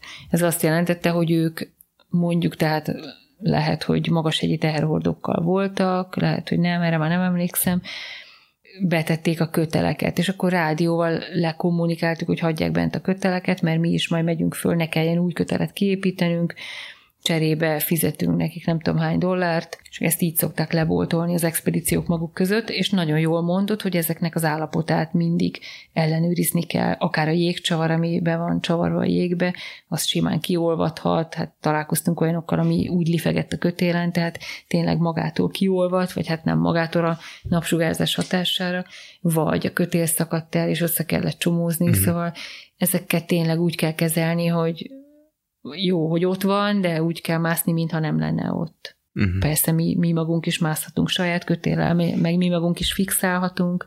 Ti ide palack nélkül és segítség nélkül mentetek. Igen, igen. Miért ezt választottátok? Ez egy koncepció volt? Igen, te koncepció eldöntötted, volt. hogy te segítség nélkül szeretnél menni? Nem csak én, a magyarok, mi ebben a szellemben uh-huh. mászunk, valahogy fel sem merült az oxigénes mászás, mint hegymászás, az, az tiszta eszközökkel értendő hegy, hegymászását, tehát az a valódi teljesítmény, mert hát ha az ember palackot használ, akkor, akkor az egy olyan fajta könnyítés, mint hogyha nem azt a hegyet mászná meg, uh-huh. mert akkor az egy plusz oxigén hozzáadás, tehát az ember magát csapja be, mert olyan, mint hogy egy alacsonyabb hegyet mászna meg. Tehát persze ez szép, az élmény az lehet ugyanúgy szép, viszont nem az a lelkileg nem könyvelhető el ugyanannak a mhm. tevékenységnek, meg ugyanannak a teljesítménynek. És hát pont ez a szépsége ezeknek a hegyeknek, hogy, hogy az emberi erőnek a maximál, maximalizálása szükséges hozzá, hogy ennek olyan a természete, amilyen, és én azt gondolom, hogy az menjen oda, aki azt vállalja, és, és, és pont ez a szép benne, hogy képes vagyok rá, hogyha mindent úgy hozok össze. Ha nem vagyok rá képes, akkor meg belátom, hogy nem vagyok rá készen, vagy pedig uh-huh. lehet, hogy soha nem leszek, vagy még gyúrnom kell rá. Tehát, ahogy is mondjam, ez, ez így normális oxigén nélkül, és egyébként nemzetközi szinten is csak azt a mászást jegyzik, amelyik oxigén nélkül történik. Uh-huh. És az, hogy van-e serpa a csapatban segít, az nyilván könnyebbség, de Igen, hogy az azt mondjuk, könnyítés. azt, azt arra miért mondtátok azt, hogy azt nem veszitek igénybe? Ez szintén ez, hogy, hogy csak mi csináljuk, és mi akarjuk megcsinálni? Igen, talán már tudtuk azt, hogy képesek vagyunk uh-huh. rá, és nincs szükségünk arra a fajta nyugati luxusra. Szóval tudod, ez olyan, mint egy ilyen partizán akció, hogy akkor mi öten elhatározzuk, hogy fölmegyünk, uh-huh. a nem tudom hol, csak mi, csak a, mi, a saját erőnkből, és hát ennek azért van egy, van egy, van egy íze, Persze. hogy akkor csak mi, hogy ez így szép, ez így igazi, uh-huh. és bármi más, amit kívülről igénybe veszünk, az valamilyen mesterséges hozzátoldás. Uh-huh. Meg, meg azért biztos az is benne van, hogy hát ez a, hogy is mondjam, minél olcsóbban kijönni belőle, szóval azért sose voltunk arról híresek, hogy el vagyunk keresztve anyagilag, meg expedíciós lehetőségekkel, szóval mondjuk anyagi akadálya is lett volna, hogyha mi azt veszünk igénybe, de fel sem merült, hogy azt vegyük igénybe, mert, mert tiszta eszközökkel, tehát természetes módon, így, így mondom, akkor természetes mm. módon akartuk ezt megmászni. Hogyha valakinek ez teljesen idegen, akkor mondjuk így a, ezek az, az e-bike-okhoz tudnám hasonlítani, hogy hát kerékpározni is lehet hagyományos módon, meg úgy is, hogy bekapcsolok rajta valamit, és akkor félig magától megy. Aha úgy is eljutok arra a helyre, csak akkor nem mondjam azt, hogy csak a kerékpár meg én voltam. Igen, az egy más, példa. más teljesítmény. Aha. Tök jó példa. Sokat hallani, hogy a hegyeken elég sok szemét ö, gyűlik össze. Te ebből mit láttál? Én ebből semmit nem láttam. Mm. De lehet, hogy azért, mert friss havazás volt, és mm. mindent, mindent beterített. Mindent beterített képeken láttam én is. Én azt hiszem ez a nagy szemeterés inkább a frekventált hegyekre, főleg az Everestre vonatkozik, annak is inkább a déli részére, ahol a kereskedelmi expedíciók tömkelege vonul fel, és nehéz kézben tartani uh-huh. ezt, de hát ott nem voltam az Everestnek a déli nepáli útján, úgyhogy nem tudok nyilatkozni, én is mhm. csak annyit tudok csak amit, erről, aha, amit aha. te. Ami helyeken én jártam, ott egyáltalán nem volt. Semmi. Ez tök jó. Aha. Azt azért tudom mondani, hogy régen mondjuk 25 évvel ezelőtt a Montblanc az egész más volt, mint most, és hogy mennyire kevés ember volt. Most meg rengetegen vannak, és ugyanez van, gondolom, az Everestel is. Hát szóval, hogy amióta bejött ez a kereskedelmi hegymászás, meg expedíciózás, azóta azóta lényegesen több ember járja a hegyeket. Uh-huh. Magában hordozza a szemetelés lehetőségét. Na és erről mit gondolsz, hogy a kis túlzás, sőt nagy túlzással ilyen hétvégi sport lesz az, lett az, hogy embereket fölvisznek a Monteverest csúcsára, és kvázi csak, majdnem, hogy csak pénzkérdése. Hát ezt elítélem uh-huh. eléggé határozottan, pont azért, mert nem tartom jónak, hogy valaki olyan célt választ magának, amire nem képes. Szóval az, hogy akkor, akkor hozzá csatol serpát meg oxigént, amivel megkönnyíti a helyzetét, szóval még mindig akkor ott tart, hogy éppen ha minden jól megy, és minden segítséget megkap, és a segítségből minden jól működik, és ő is éppen jó állapotban van, akkor lehet, hogy neki sikerül, de nem, nem kellene erre a végletes lehetőségre bazírozni. Szóval én azt tartom jónak, hogy olyan ember megy oda, aki bivaj erősen felszívta magát, és akkor azt mondja, hogy igen, addig megy, ameddig tudja, hogy az erejéből telik, és ha úgy látja, hogy nem olyanok a körülmények, vagy ő nem bírja, akkor visszafordul. És hogy hát igen, szóval akkor nem lenne ennyi baleset, meg, meg hát ez nyilván egy önbecsapás, mm. az, hogy, hogy valaki mindenét ebbe fizeti bele, és akkor persze van egy élménye, ami nyilván egyedülálló élmény, de valahol azt gondolom, hogy hiányzik itt a, a, a tisztelete a hegyeknek, hogy megengedheti-e ő magának azt, hogy, egy, hogy kiátsza a hegynek azt a fajta természetét, ami pont, hogy megszűrné az embereket, hogy ki, kik menjenek oda. Hát ez mm-hmm. így, azt gondolom, hogy egy visszaélés a, a természettel. Uh-huh. Na és te hogy állsz az everest -tel? Hát, fog, foglalkoztat, és Igen? nagyon szíves, persze. Hát tehát persze, azért az, a, az a top, tehát hogy gondolom mindenkinek az, Figyelj, vagy nem? Vagy... Az, az igazából én, én nem gondolom azt, hogy képes lennék rá, uh-huh. Tehát tudván azt, hogy milyen nehéz volt ez a 8000-es, azt gondolom, hogy lényeges, tehát az egy más világ az Everest, az még majdnem plusz ezer méter, rengeteget számít. Tehát én azt gondolom reálisan, hogy én arra nem vagyok képes, lehet, hogy fel tudnám magam szívni, hogyha ez lenne a legfontosabb, de hát azért látjuk, hogy mennyi magyar próbálkozás van, és hogy mennyire nehéz, szóval, hogy túlságosan nehéz, túlságosan kicsi ö, sikerrel kecsegtet, de azért, hogy ott legyek, hogy visszamenjek, hogy, hogy egyé váljak vele, hogy ott legyek a közelében, azért én nyilván örömmel elmennék, hogyha valaki ideál, és azt mondja, hogy na Júlia, figyelj, akkor most leteszem neked ide az összeget az asztalra, azt kérem, hogy menj föl, juss el, ameddig tudsz, hát akkor örömmel elmennék, persze. Mennyi pénz? Ö, mondtam, hogy a számokban nem vagyok annyira Nagyságra, jó. ez ilyen... Ez hát ilyen, több ilyen... millió forint az, hogy egy uh-huh. nemzetközi expedícióhoz csatlakozzál, hogy annak egyik tagja legyél. És nyilván, hogyha külön mész, akkor az még drágább. De hát akkor ott alkalmazkodni kell valamennyire az ottani ö, csapathoz talán, vagy, vagy nem tudom pontosan, hogy hogy megy. Pont a, a pandémia első hulláma előtt beszéltük, már jócskán előtte összeálltunk koncákossal, összedugtuk a fejünket. Ő az a fiatalember, aki, aki az első hegymászó volt az életemben, akit megismertem, szóval hogy az uh-huh. ő közvetítésével kerültem én bele ebbe a világba, vagy jöttem, ismertem fel az identitásomat, ő tíz évvel idősebb nálam, és ő már akkor menő volt, amikor én elkezdtem ezt az egészet, és akkor a, hát persze jó barátok vagyunk, de mindig volt köztünk egy, egy ilyen spét, szóval, hogy én ugye később kezdtem, de aztán úgy beértük egymást, meg ugyanannál a cégnél voltunk hegyi vezetők mindketten, volt, hogy együtt vittünk csoportot a Momblanra, ide-oda, és akkor közben úgy szövegettük a terveket, hogy hát ki mit szeretné nem még az életében, és akkor mondtam neki, hogy hát Ákos, én nagyon szeretnék visszatérni a 800, valami 8000-es hegyre, és mondta, hogy ő is. És akkor így, így találkoztak a céljaink, hogy tulajdonképpen még szeretnénk, még, még van bennünk egy, egy, egy ilyen nagy teljesítmény, mm-hmm. és hogy jó lenne egy 8000-est megmászni, és igazából van ennek reklámértéke, hiszen Ákos volt az első magyar férfi, aki 8000-esre tette a lábát annak idején a csójúra, én meg az első magyar nő, és hát olyan szép lenne ez, hogy akkor így együtt párban megmásznánk olyan 8000-es csúcsot, amit még magyar nem mászott, és igazából már csak kettő ilyen van, vagy hát mondhatjuk még talán a Kancsenzőnga is, hogy amiről élve visszajut valaki, ez mondjuk rossz példa. Tehát hmm. mondhatom azt, hogy tisztán kettő csúcs van az, amit amit még oxigén nélkül nem mászott ember. A legalacsonyabb, ez a Sisapangma, és a legmagasabb az Everest. Everestet palackkal mászták már, ugye, de anélkül még nem magyarok.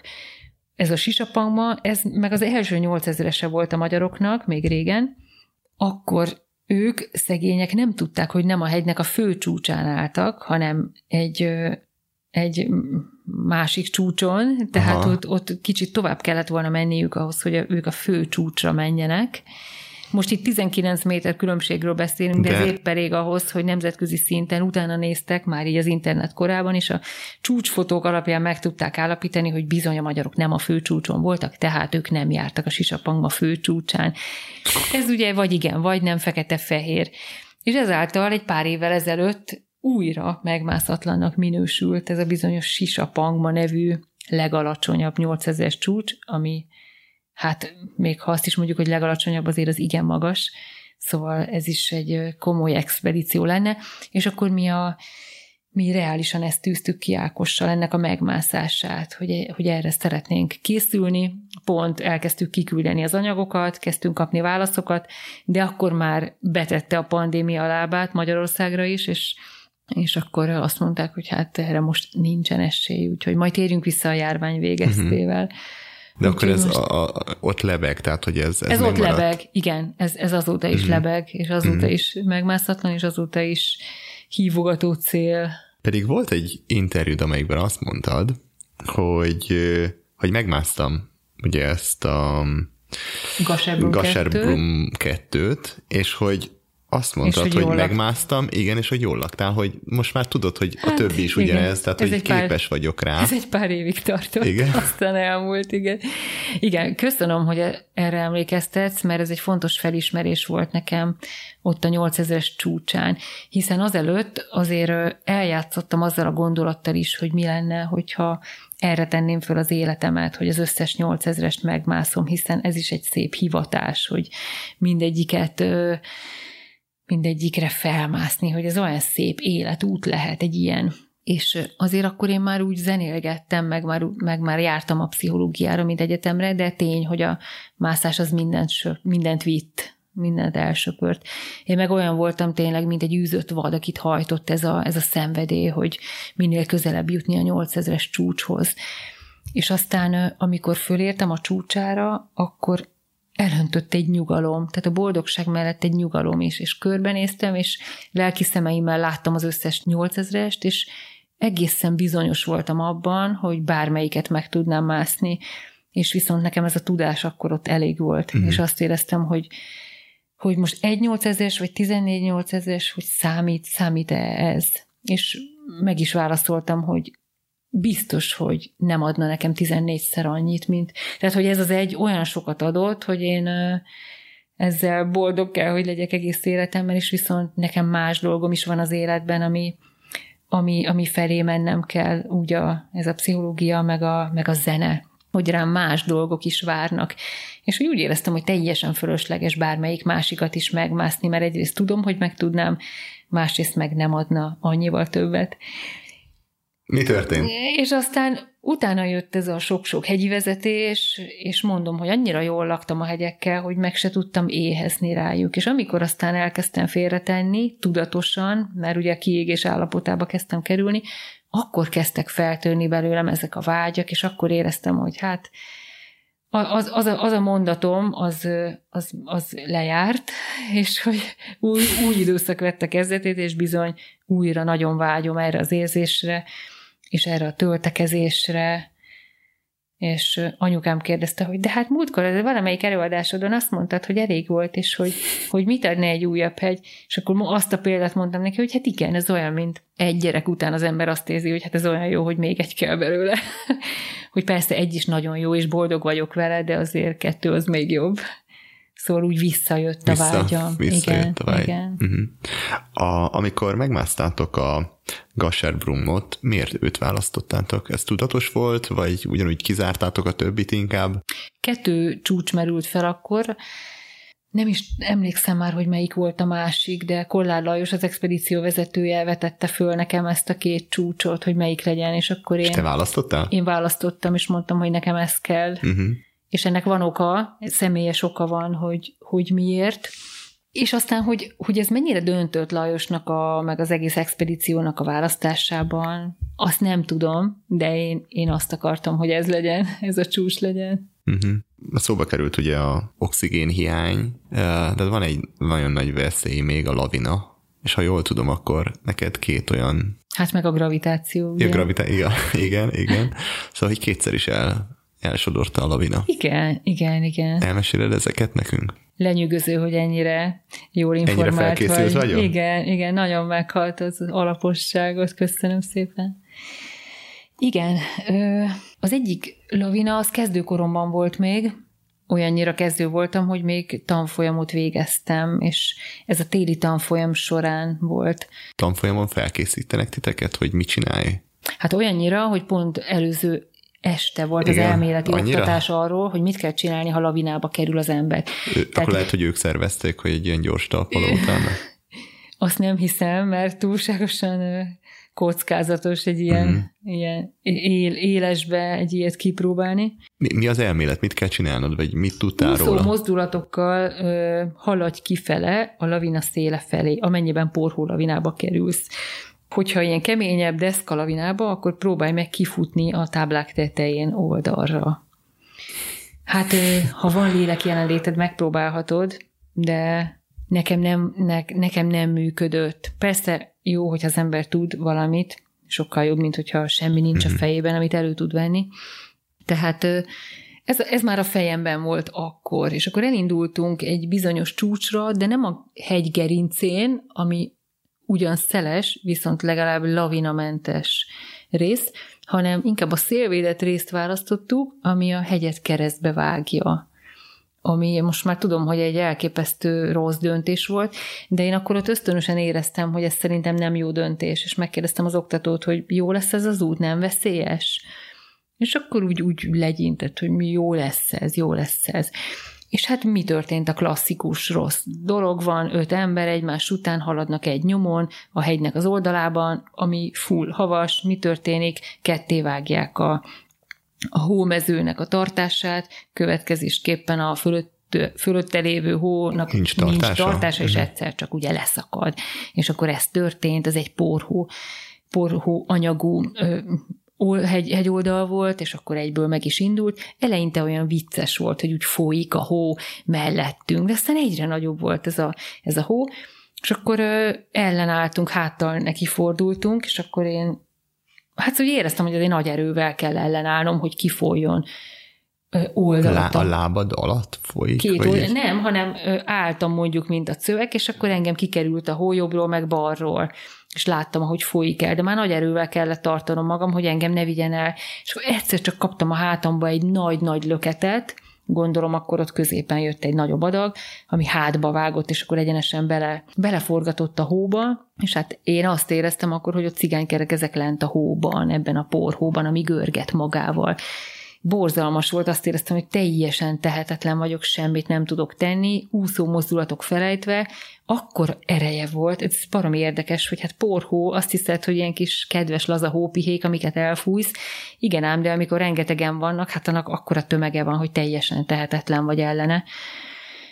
És akkor bent, hát én pont vettem volna levegőt, mikor engem befordított a hóba, azzal letüdőztem a havat, akkor elkezdtem köhögni, ezáltal újabb havakat tüdőztem be, és köhögtem mindezt, miközben vitt magával ez a görgeteg, és én ott lent tehetetlen testként ö, elszenvedtem ezt az egészet, és akkor eljutottam arra a pontra, hogy hát ezt nem tudok mit csinálni, és most ennek vége lesz. Mármint, hogy az életemnek. Azt tudtad, hogy ez lavina, Tudtam, víz. hogy lavina, tudtam, hogy víz, tudtam, hogy, nem hogy végzetes, és tudtam, hogy egyszer nem tudok mit csinálni. És az is érdekes volt, az is bevillant, amit a tanfolyamon mondtak, hogy az ember elveszti a gravitációs érzékét. Nagyon érdekes, hogy tényleg, tényleg nem tudtam, hogy hol a fönt és a lent, uh-huh. és hogy milyen pózban vagyok éppen.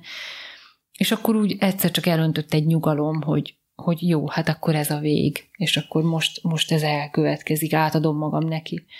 És akkor abban a pillanatban megállt, csodával határos módon, és akkor még arra gondoltam, hogy hoppá, még élek, hát akkor elkezdek kapálózni, de mi van, ha fejjel lefelé vagyok? Hát akkor egyre lejjebb kerülök, és ez borzalmas. De hát tudtam, hogy ez az egyetlen, amit tenni tudok. Fény az semmi, tehát hogy nem szűrődik át, vagy... Én nem tudom, valószínűleg csupa mm-hmm. volt a szemem, mert mm-hmm. nem akartam, hogy belemenjen a hó. És az, hogy ilyen gravitáció próbát tegyek, hogy, hogy üreget csinálok, de hát ez máshol voltak a karjaim, nem tudtam odahozni magam mellé egyet tudtam, hogy, hogy ahol a karom van, ott én kapálózok, és ahol a lábam van, ott elkezdek járkálni. És akkor így, ahogy kapálóztam, egyszer csak kibukkant az égbolt. És akkor, hú, hát akkor levegőt vettem, és akkor, akkor nyugtáztam, hogy akkor, akkor ez mégiscsak folytatódik. De hát nem tudtam egyedül kijönni, szóval akkor jöttek oda társak, őket nem vitte el annyira, őket uh-huh. csak úgy derékig vitte el, úgyhogy oda jöttek, kihúztak, és akkor Mennyit vitte a lavina? Az látszott? Hány méter? Igen. Van róla valahol egy megsárgult fotó, ö, elég sokat, és igazából uh-huh. csoda, hogy megállt, szóval semmi nem indokolta azt, hogy megállt. És lehette volna a 10 méter mélyen is, nem? Hát igen, igen, uh-huh. igen, igen, igen, igen. Mi a tanulság? A, a tanulság az az, hogy nyugodtan hallgathatok az ösztöneimre, mint hogy ott felismerült bennem, hogy az egy veszélyes útvonal lesz, ez mindenképpen tanulság. Uh-huh. És ezek a az is tanulság, úszás, meg akkor... nem tudom, ezek a próbák gyalogolni, ez hagyja az ember, úgyse tud. Figyelj, biztos, hogy van olyan lavina, ami, ne, ami mondjuk kisebb hótömeg, és nincsen ilyen nagy ereje, ott lehet, hogy működik az, hogy úszó mozdulatokat használj. Hát biztos azért találták ki, mert van, uh-huh. ahol működik. Ilyen nagy tömegnél nem működött. De hát nyilvánvaló, hogy az ember tegyen meg mindent, amit tud, de ott, ott nem lehetett. Uh-huh. Na és a másik alkalom? Ugye másik alkalom az, az kicsit komolyabb helyen volt, az a Broad Peak nek a négyes táborában, uh-huh. ez az is egy 8000-es csúcs, Pakisztán, Pakisztán. Karakorum hegység. Uh-huh. Ez volt az első 8000-es expedícióm, ez pont 2000-ben volt. És akkor ö, már a négyes táborban voltunk, ez volt az utolsó tábor, tehát innen már másnap a csúcsmászást terveztük vagy talán két nap múlva. 8000-es tervez, tehát hogy terveztétek a 8000-es megmászni. Igen. És ez nem sikerült. Ez nem sikerült, mert lejött az alavina. Mhm, a lavina miatt. Mhm. Igen, igen. Viszont két fiú, igen, mert mi úgy terveztük, hogy másnap indulunk el a csúcsra, két fiú viszont aznap indult el, aznap hajnalban, vagy nem tudom már, hogy volt. Az a lényeg, hogy mi nélkülük voltunk a sátorban délután, Ja persze, igen, ők hajnalban elindultak, és akkor jött az a bizonyos délután, amikor a sátorban hesszeltünk, ugye havat olvasztottunk, nem tudom, beszélgettünk, egyébként egészen jó fizikai állapotban voltunk, kis sátrainkban. És akkor azt érezzük, hogy valami nyomja a hátunkat, és így megy össze a sátor, és így közeledünk egymáshoz, és akkor nézzük, hogy mi a franc, ez mi nyom engem hátulról. Na, cipzárt föl, kinéztünk, és látjuk, hogy folyik a hegyoldal. És jég... nem, azt nem éreztétek, hogy már vittiteket? Vagy nem vitt, hanem, hanem igen, szóval ez úgy volt kialakítva, hogy egy ilyen placot Aha. váltunk ki a sátor számára, és akkor az a hó, ami fentről jött, ezek jéggolyók voltak valójában, és ilyen lassú folyású lavina volt, ami, ami hát így jöttek ezek a jéggolyók, és hát annyira súlyos volt, hogy így nyomta össze a sátrat, és akkor feltéptük a, a sátornak a cipzárját, és akkor valaki elkiáltotta magát, hogy, hogy, hogy menekülés, lavina, és akkor gyorsan ki a sátorból, de akkor már ugye a sátornak a felénél járt kb. színben ez a, ez a jéggolyó tömeg, és akkor a, az alól kellett ki, kihalásznom a bakancsomat, még jó, hogy emlékeztem rá, hogy hova tettem a sátoron kívül. Kigurítottam belőle a jegeket, gyorsan fel a bakancsot, villám gyorsan cselekedtünk, és amit tudtunk, azt gyorsan bepakoltunk a zsákunkba, miközben ugye volt, miközben folyamatos volt ez a lavina, és amit tudtunk, összepakoltunk, és hát lemenekültünk a hegyről. Még szerencse, hogy le tudtunk menekülni egy táborral lejjebb.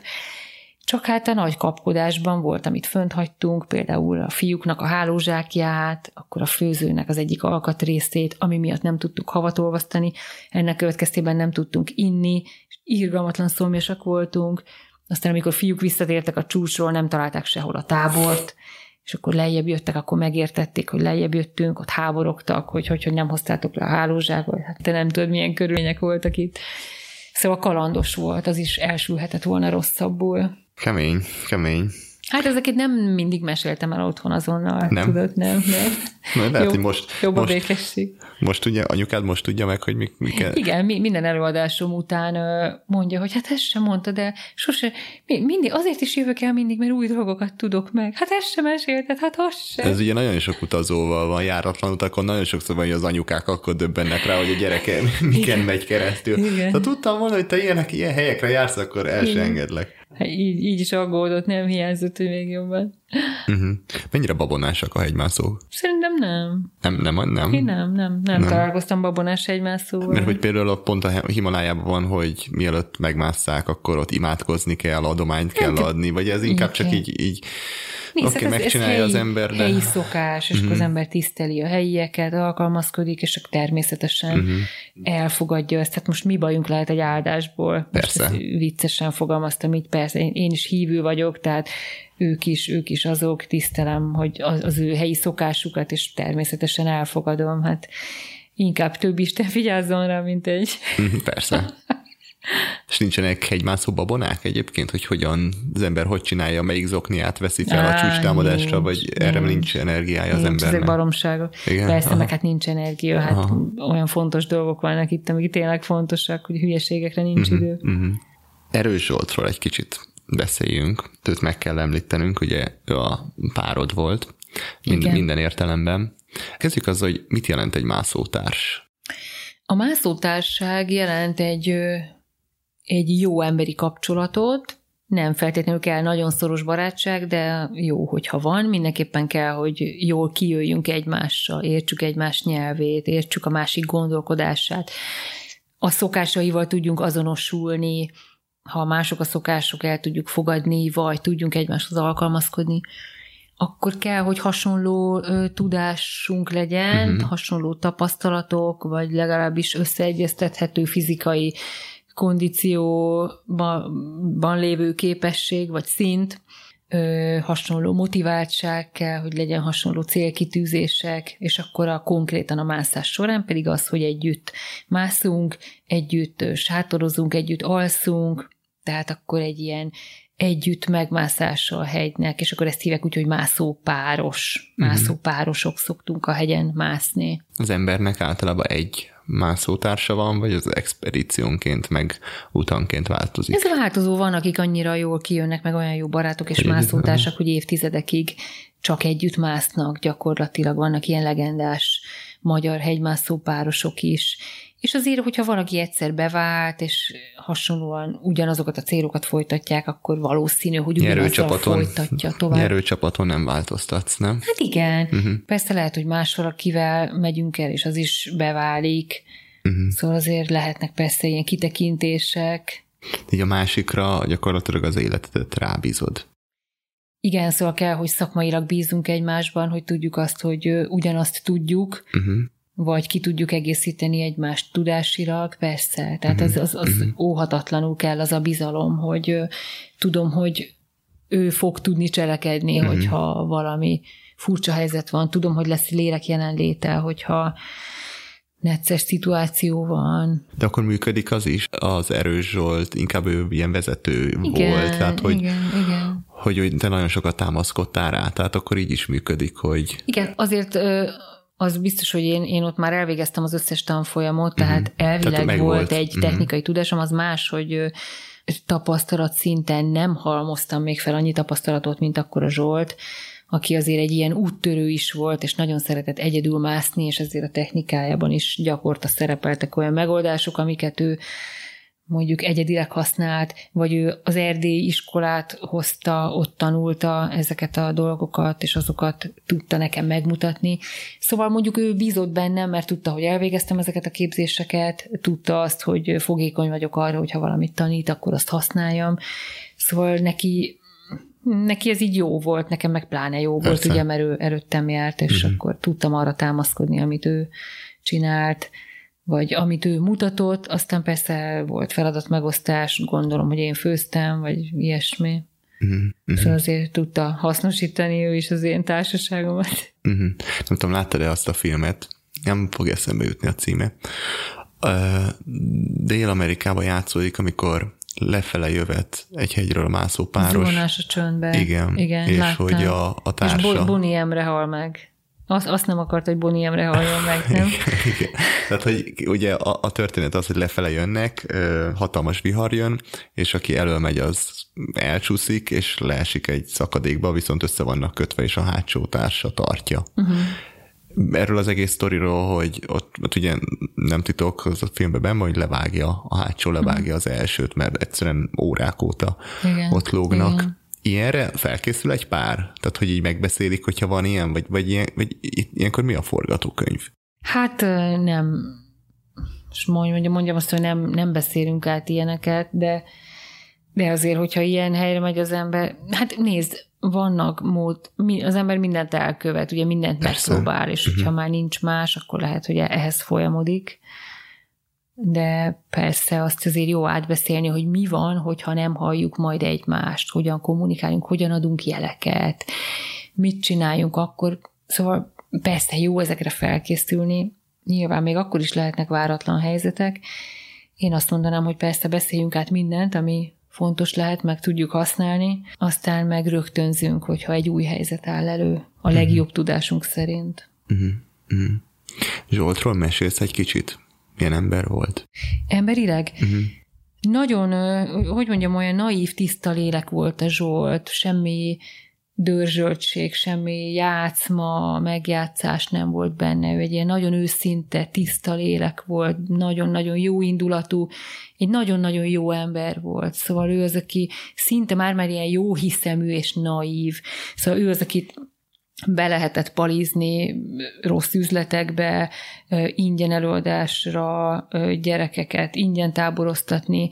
Szóval ő nem igazán tudott nemet mondani, mert ő, ő egyszerűen tényleg egy ilyen jó lélek volt, és aztán sajnos nem tudta ezeket kézben tartani, szóval mellé kellett volna egy menedzser, aki minden ilyen dolgot elintéz Tehát általában ez így szokott lenni, És hogy aztán a, igen, hogy a Hilde a felesége átvette ezeket, csak akkor már szerintem így fejére nőttek a, a teendők. Szóval volt egy ilyen nagyon-nagyon jó ember volt a Zsolt, nagyon tiszta, és a hibái között volt nyilván ez, hogy nem tudott nemet mondani, konfliktusokból úgy kislisszolt, érzelmi megnyilatkozásai minimálisak voltak, és azért nem volt neki gyerekszobája, most így ami, tényleg így a mondás tekintetében nem voltak benne azok a udvarias gesztusok, amiket az ember így társas szinten csinál, csak azért, hogy mert hogy azért ez kell, hogy például nem tudom, jött valaki, és akkor én ott voltam mellette, nem mutatott be, szóval ilyen alapdolgokat nem csinált meg, mert nem, nem tanulta meg, hogy ezeket szokták, meg kellemesebbé teszi az együttlétet. Ilyenek nem voltak benne, és ebből, ebből adódóan sokszor került kényelmetlen helyzetbe, amit nem értett, hogy hogy került oda, mert hát sokak mondták, hogy Zsolt, hát figyelj, ilyet nem csinálunk, ő meg nem értette, hogy miért nem. De hát, hogy nagyon szegény körülmények közül jön, ott egy erdélyi kis faluból, és olyan értelemben is szegény, nem csak anyagi értelemben, hanem úgy más, más tekintetben is, szóval a, ott a nevelés is nagyon szegényes volt, és ilyen dolgokra nem nagyon tanították őt meg. Szóval volt egy ilyen fajta ö, faragatlansága, vagy, mm. vagy ilyen műveletlensége, és egyébként aztán meg nagyon nagy igénye volt a művelődésre, és nagyon sokat olvasott, és nagyon, nagyon szeretett olvasni, meg akarta magát tovább képezni is, és érdekes volt, hogy amikor még együtt tartottunk előadást, vagy még amikor nem is ismertük egymást, csak én hallottam őt előadni, akkor olyan kis egyszerűen beszélt, úgy nem voltak szép választékos szófordulatai, és amikor már rég, rég volt a, felesége, a Hilda, akkor is hallottam valahol előadni, vagy beszélni, hát teljesen leesett az állam, hogy hova fejlődte ki magát. Szóval olyan klasszul belejött, meg olyan szépen tudott ebben fejlődni. Szóval Zsolt egy nagyon jó anyag volt, aki rossz helyre került, vagy hát nem, nem képezték őt, de aztán ő maga foglalkozott ezzel, és hát amennyire lehetősége volt, sokat kihozott magából. Uh-huh. Emlékszel, hogy hol találkoztatok először? Igen, egy hegymászó találkozón vidéken, ott uh-huh. hallottam őt először beszélni, egy előadást tartott, kaukázusi mászásairól, és akkor ott néztem, hogy fú, milyen jóképű, és akkor így, meg hát Meg hát hegymászó, Himalája, igen, 8000. láttam azt, hogy ő komolyan csinálja ezt, és pont úgy, ahogy én is akarom, és érdekelt ez a fickó. Tehát akkor még úgy nem volt híres egyáltalán. Uh-huh. És ez igaz, azt jól tudom, hogy tervben volt, hogy te is mész arra az útra. Igen, igen, igen, így volt. Uh-huh. Így volt. Mit tudsz arról az útról, hogy ott mi történt? Hát Illetve szerintem... miért nem mentél el? Azért nem, mert nekem akkor kezdődött egy kapcsolatom, uh-huh. és a, ami nagyon komolynak indult, és én azt gondoltam úgy kicsit tudatosan, hogy most akkor biztosan már erre kell koncentrálnom a párkapcsolatra, hogy abból aztán kifejlődhessen egy család, és akkor egy másik irányba teljesedhessen ki az életem. Tehát úgy tudatosan döntöttem amellett, hogy igen, most nekem, nekem figyelnem kell erre is, hogy ne csak itt hmm. Ne csak itt a szenvedélyemnek éljek, hanem figyeljek arra is, hogy az élet mit rak oda elém, úgyhogy emiatt maradtam itthon. De érdekes, hogy ez Zsolt megjósolta, mert amikor még nem volt ez a kapcsolat, akkor mondtam, hogy hát Zsolt, hát én is fogok menni a Kancsenzöngára, és akkor mondta, hogy jaj, de jó lenne végre újra együtt mászni, de szerintem neked már akkor lesz valaki, és ennek nyoma sem volt, és mondtam, hogy mi, nekem, hogy, honnan, hát azért nem futkosnak, csak olyan, olyan, sűrűn a komoly kapcsolatok az ember életébe, és mit tesz Isten igaza lett úgyhogy emiatt nem mentem el.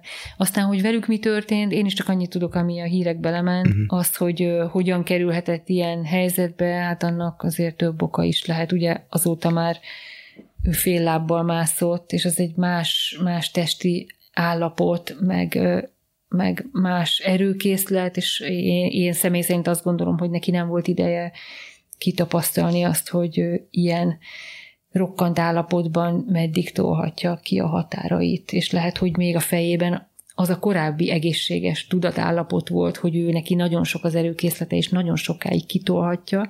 Szerintem ő még nem szokott át arra, hogy hát neki már csak egy lába van, és kicsit át kell állnia egy más működésmódra. Szóval lehet, hogy a teste nem tudta követni a, a tudatát, meg a lelkesedését, uh-huh.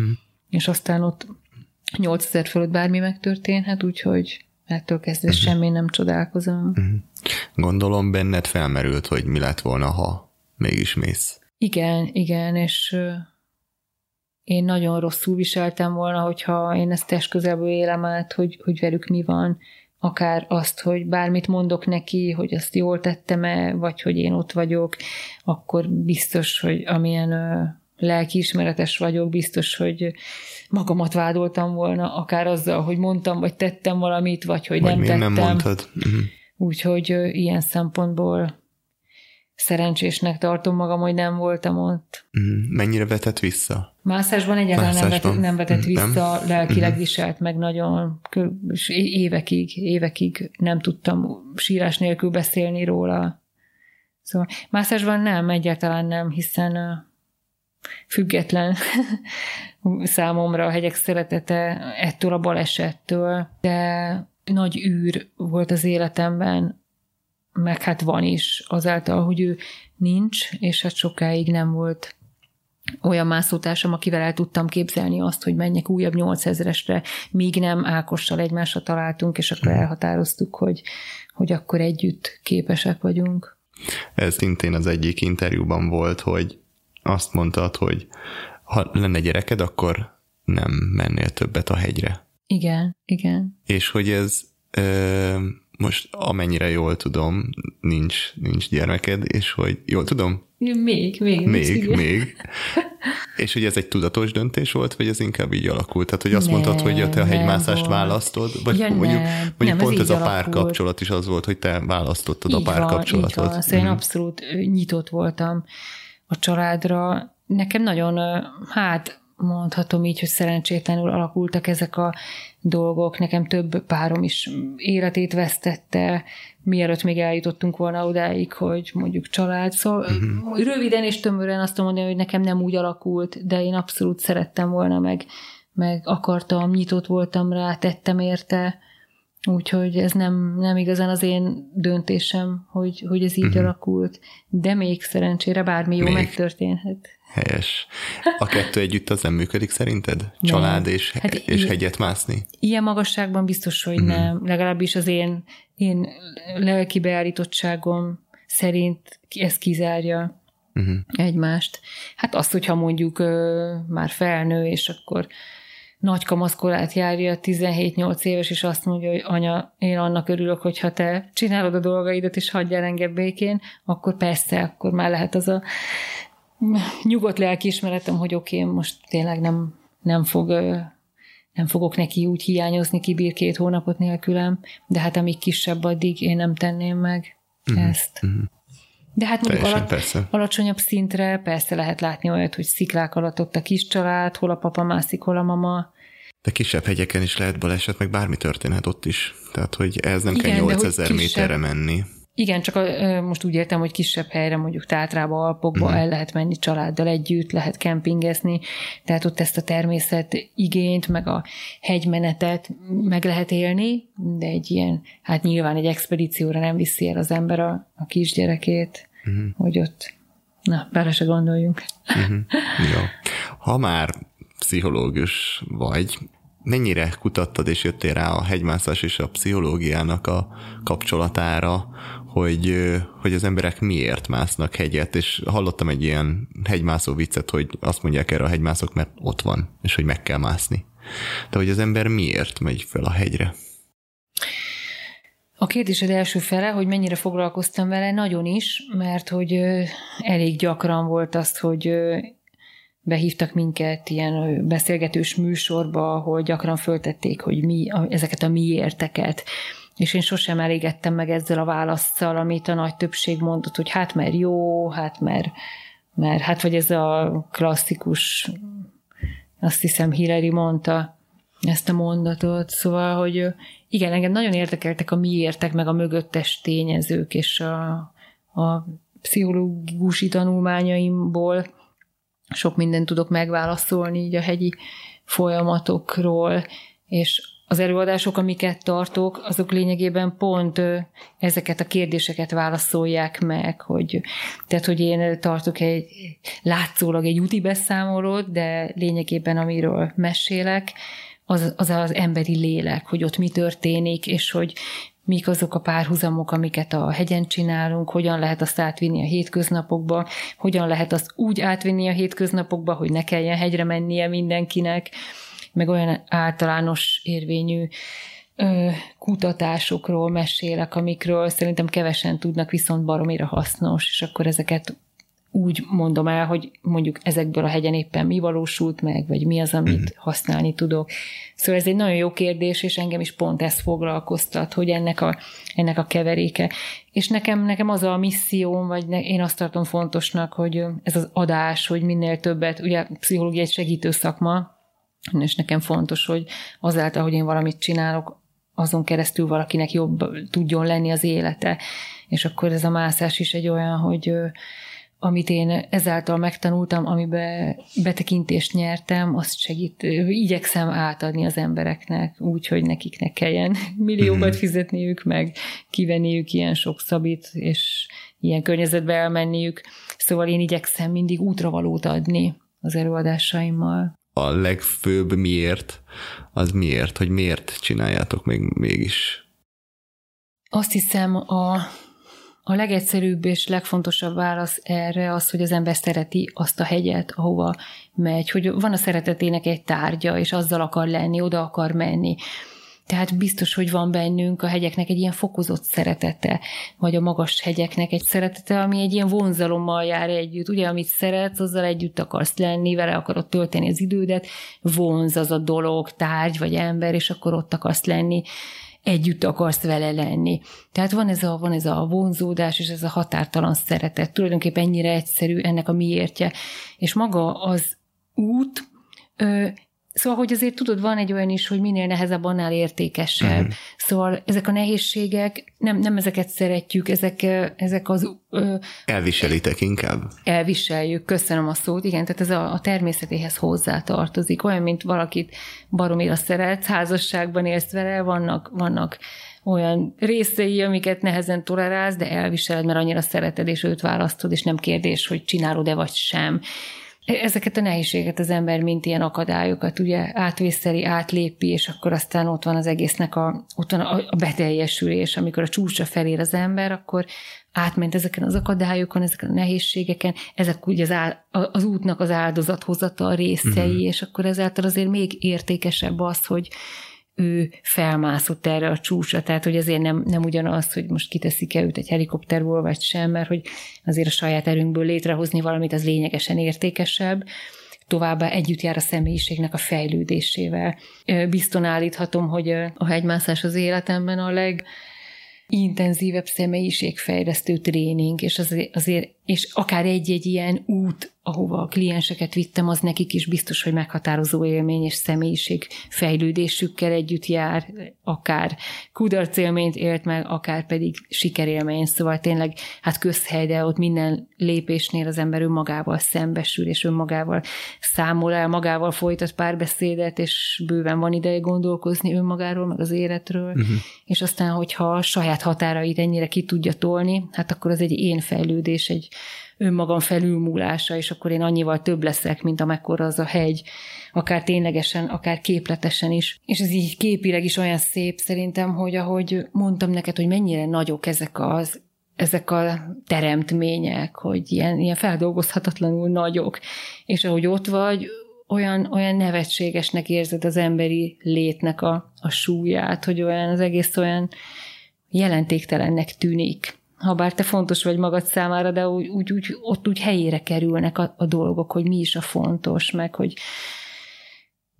meg ez persze más módon is előkerül, hogy sokat vagy egyedül lenézel egy csúcsról, és akkor ott, ott tényleg úgy, úgy helyre tevődik az, hogy az életedben mi a fontos. Onnan egy ilyen magas csúcsról tényleg csak azt látod kiemelkedni, ami uh-huh. fontos, és akkor úgy, úgy, úgy rend lesz benned az értékek között egy rend alakul ki, és ezt a látásmódot haza tudod hozni, és sokkal letisztultabb látásmóddal tudod élni az életedet. Ez egy tudás.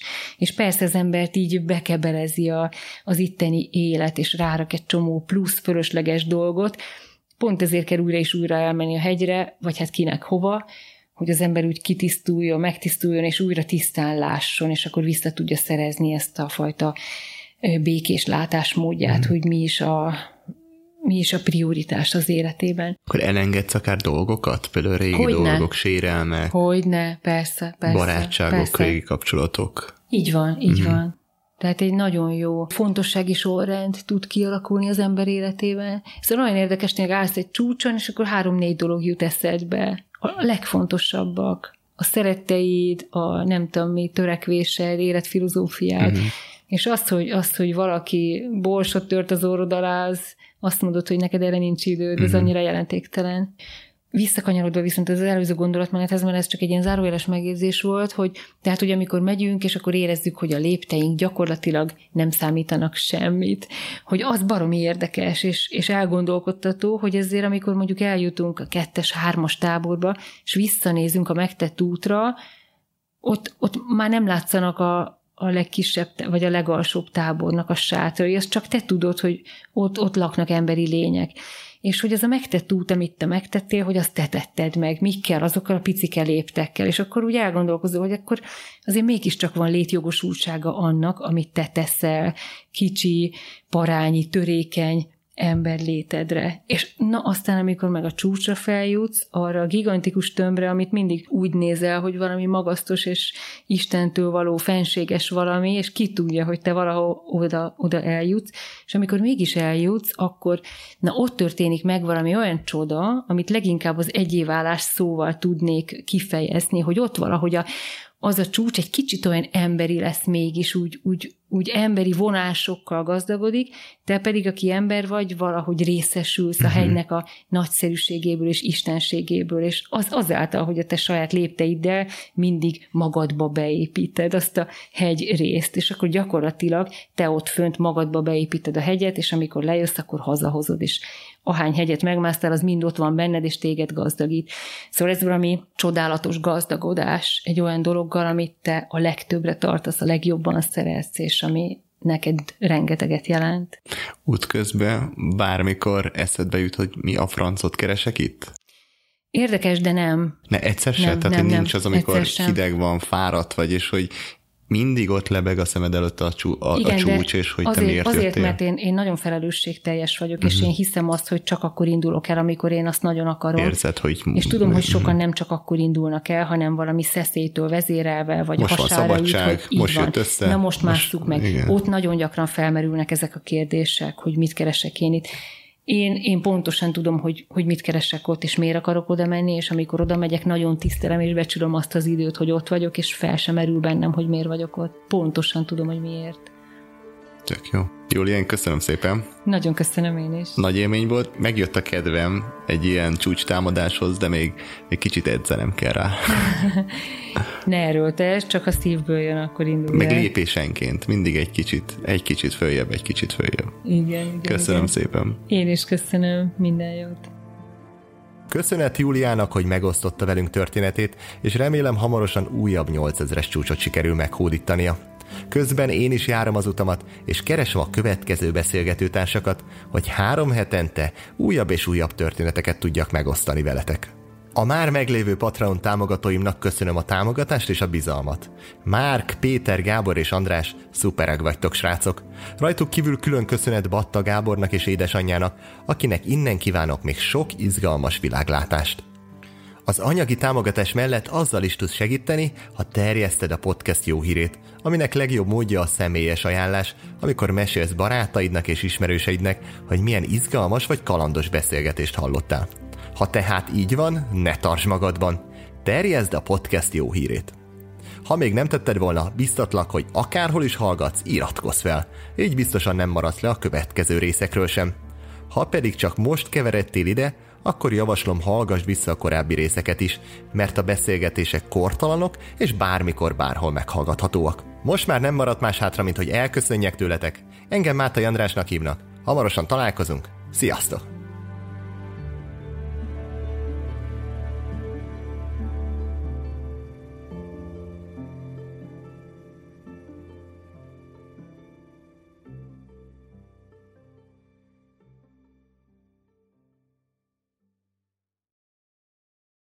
Ha más podcastekre is kíváncsi vagy, hallgassd meg a Béton műsor ajánlóját. El tudod képzelni, hogy a podcastet, amit éppen most hallgattál, fél év múlva már a mesterséges intelligencia generálja? Mi sem. De ha érdekel, eljött már a gépek lázadása. Hallgass bele az Embertelen podcastbe. Orsós Lajos vagyok, a műsor házigazdája. Egyelőre még élőben. Egyelőre. Fedezzük fel együtt, hogyan ismerkedik, randizik, mesél és vitatkozik Betty és Péter, két teljesen mesterséges intelligencia. Lajos, a podcast címét mond még egyszer, Léci. Oké. Okay. Embertelen podcast.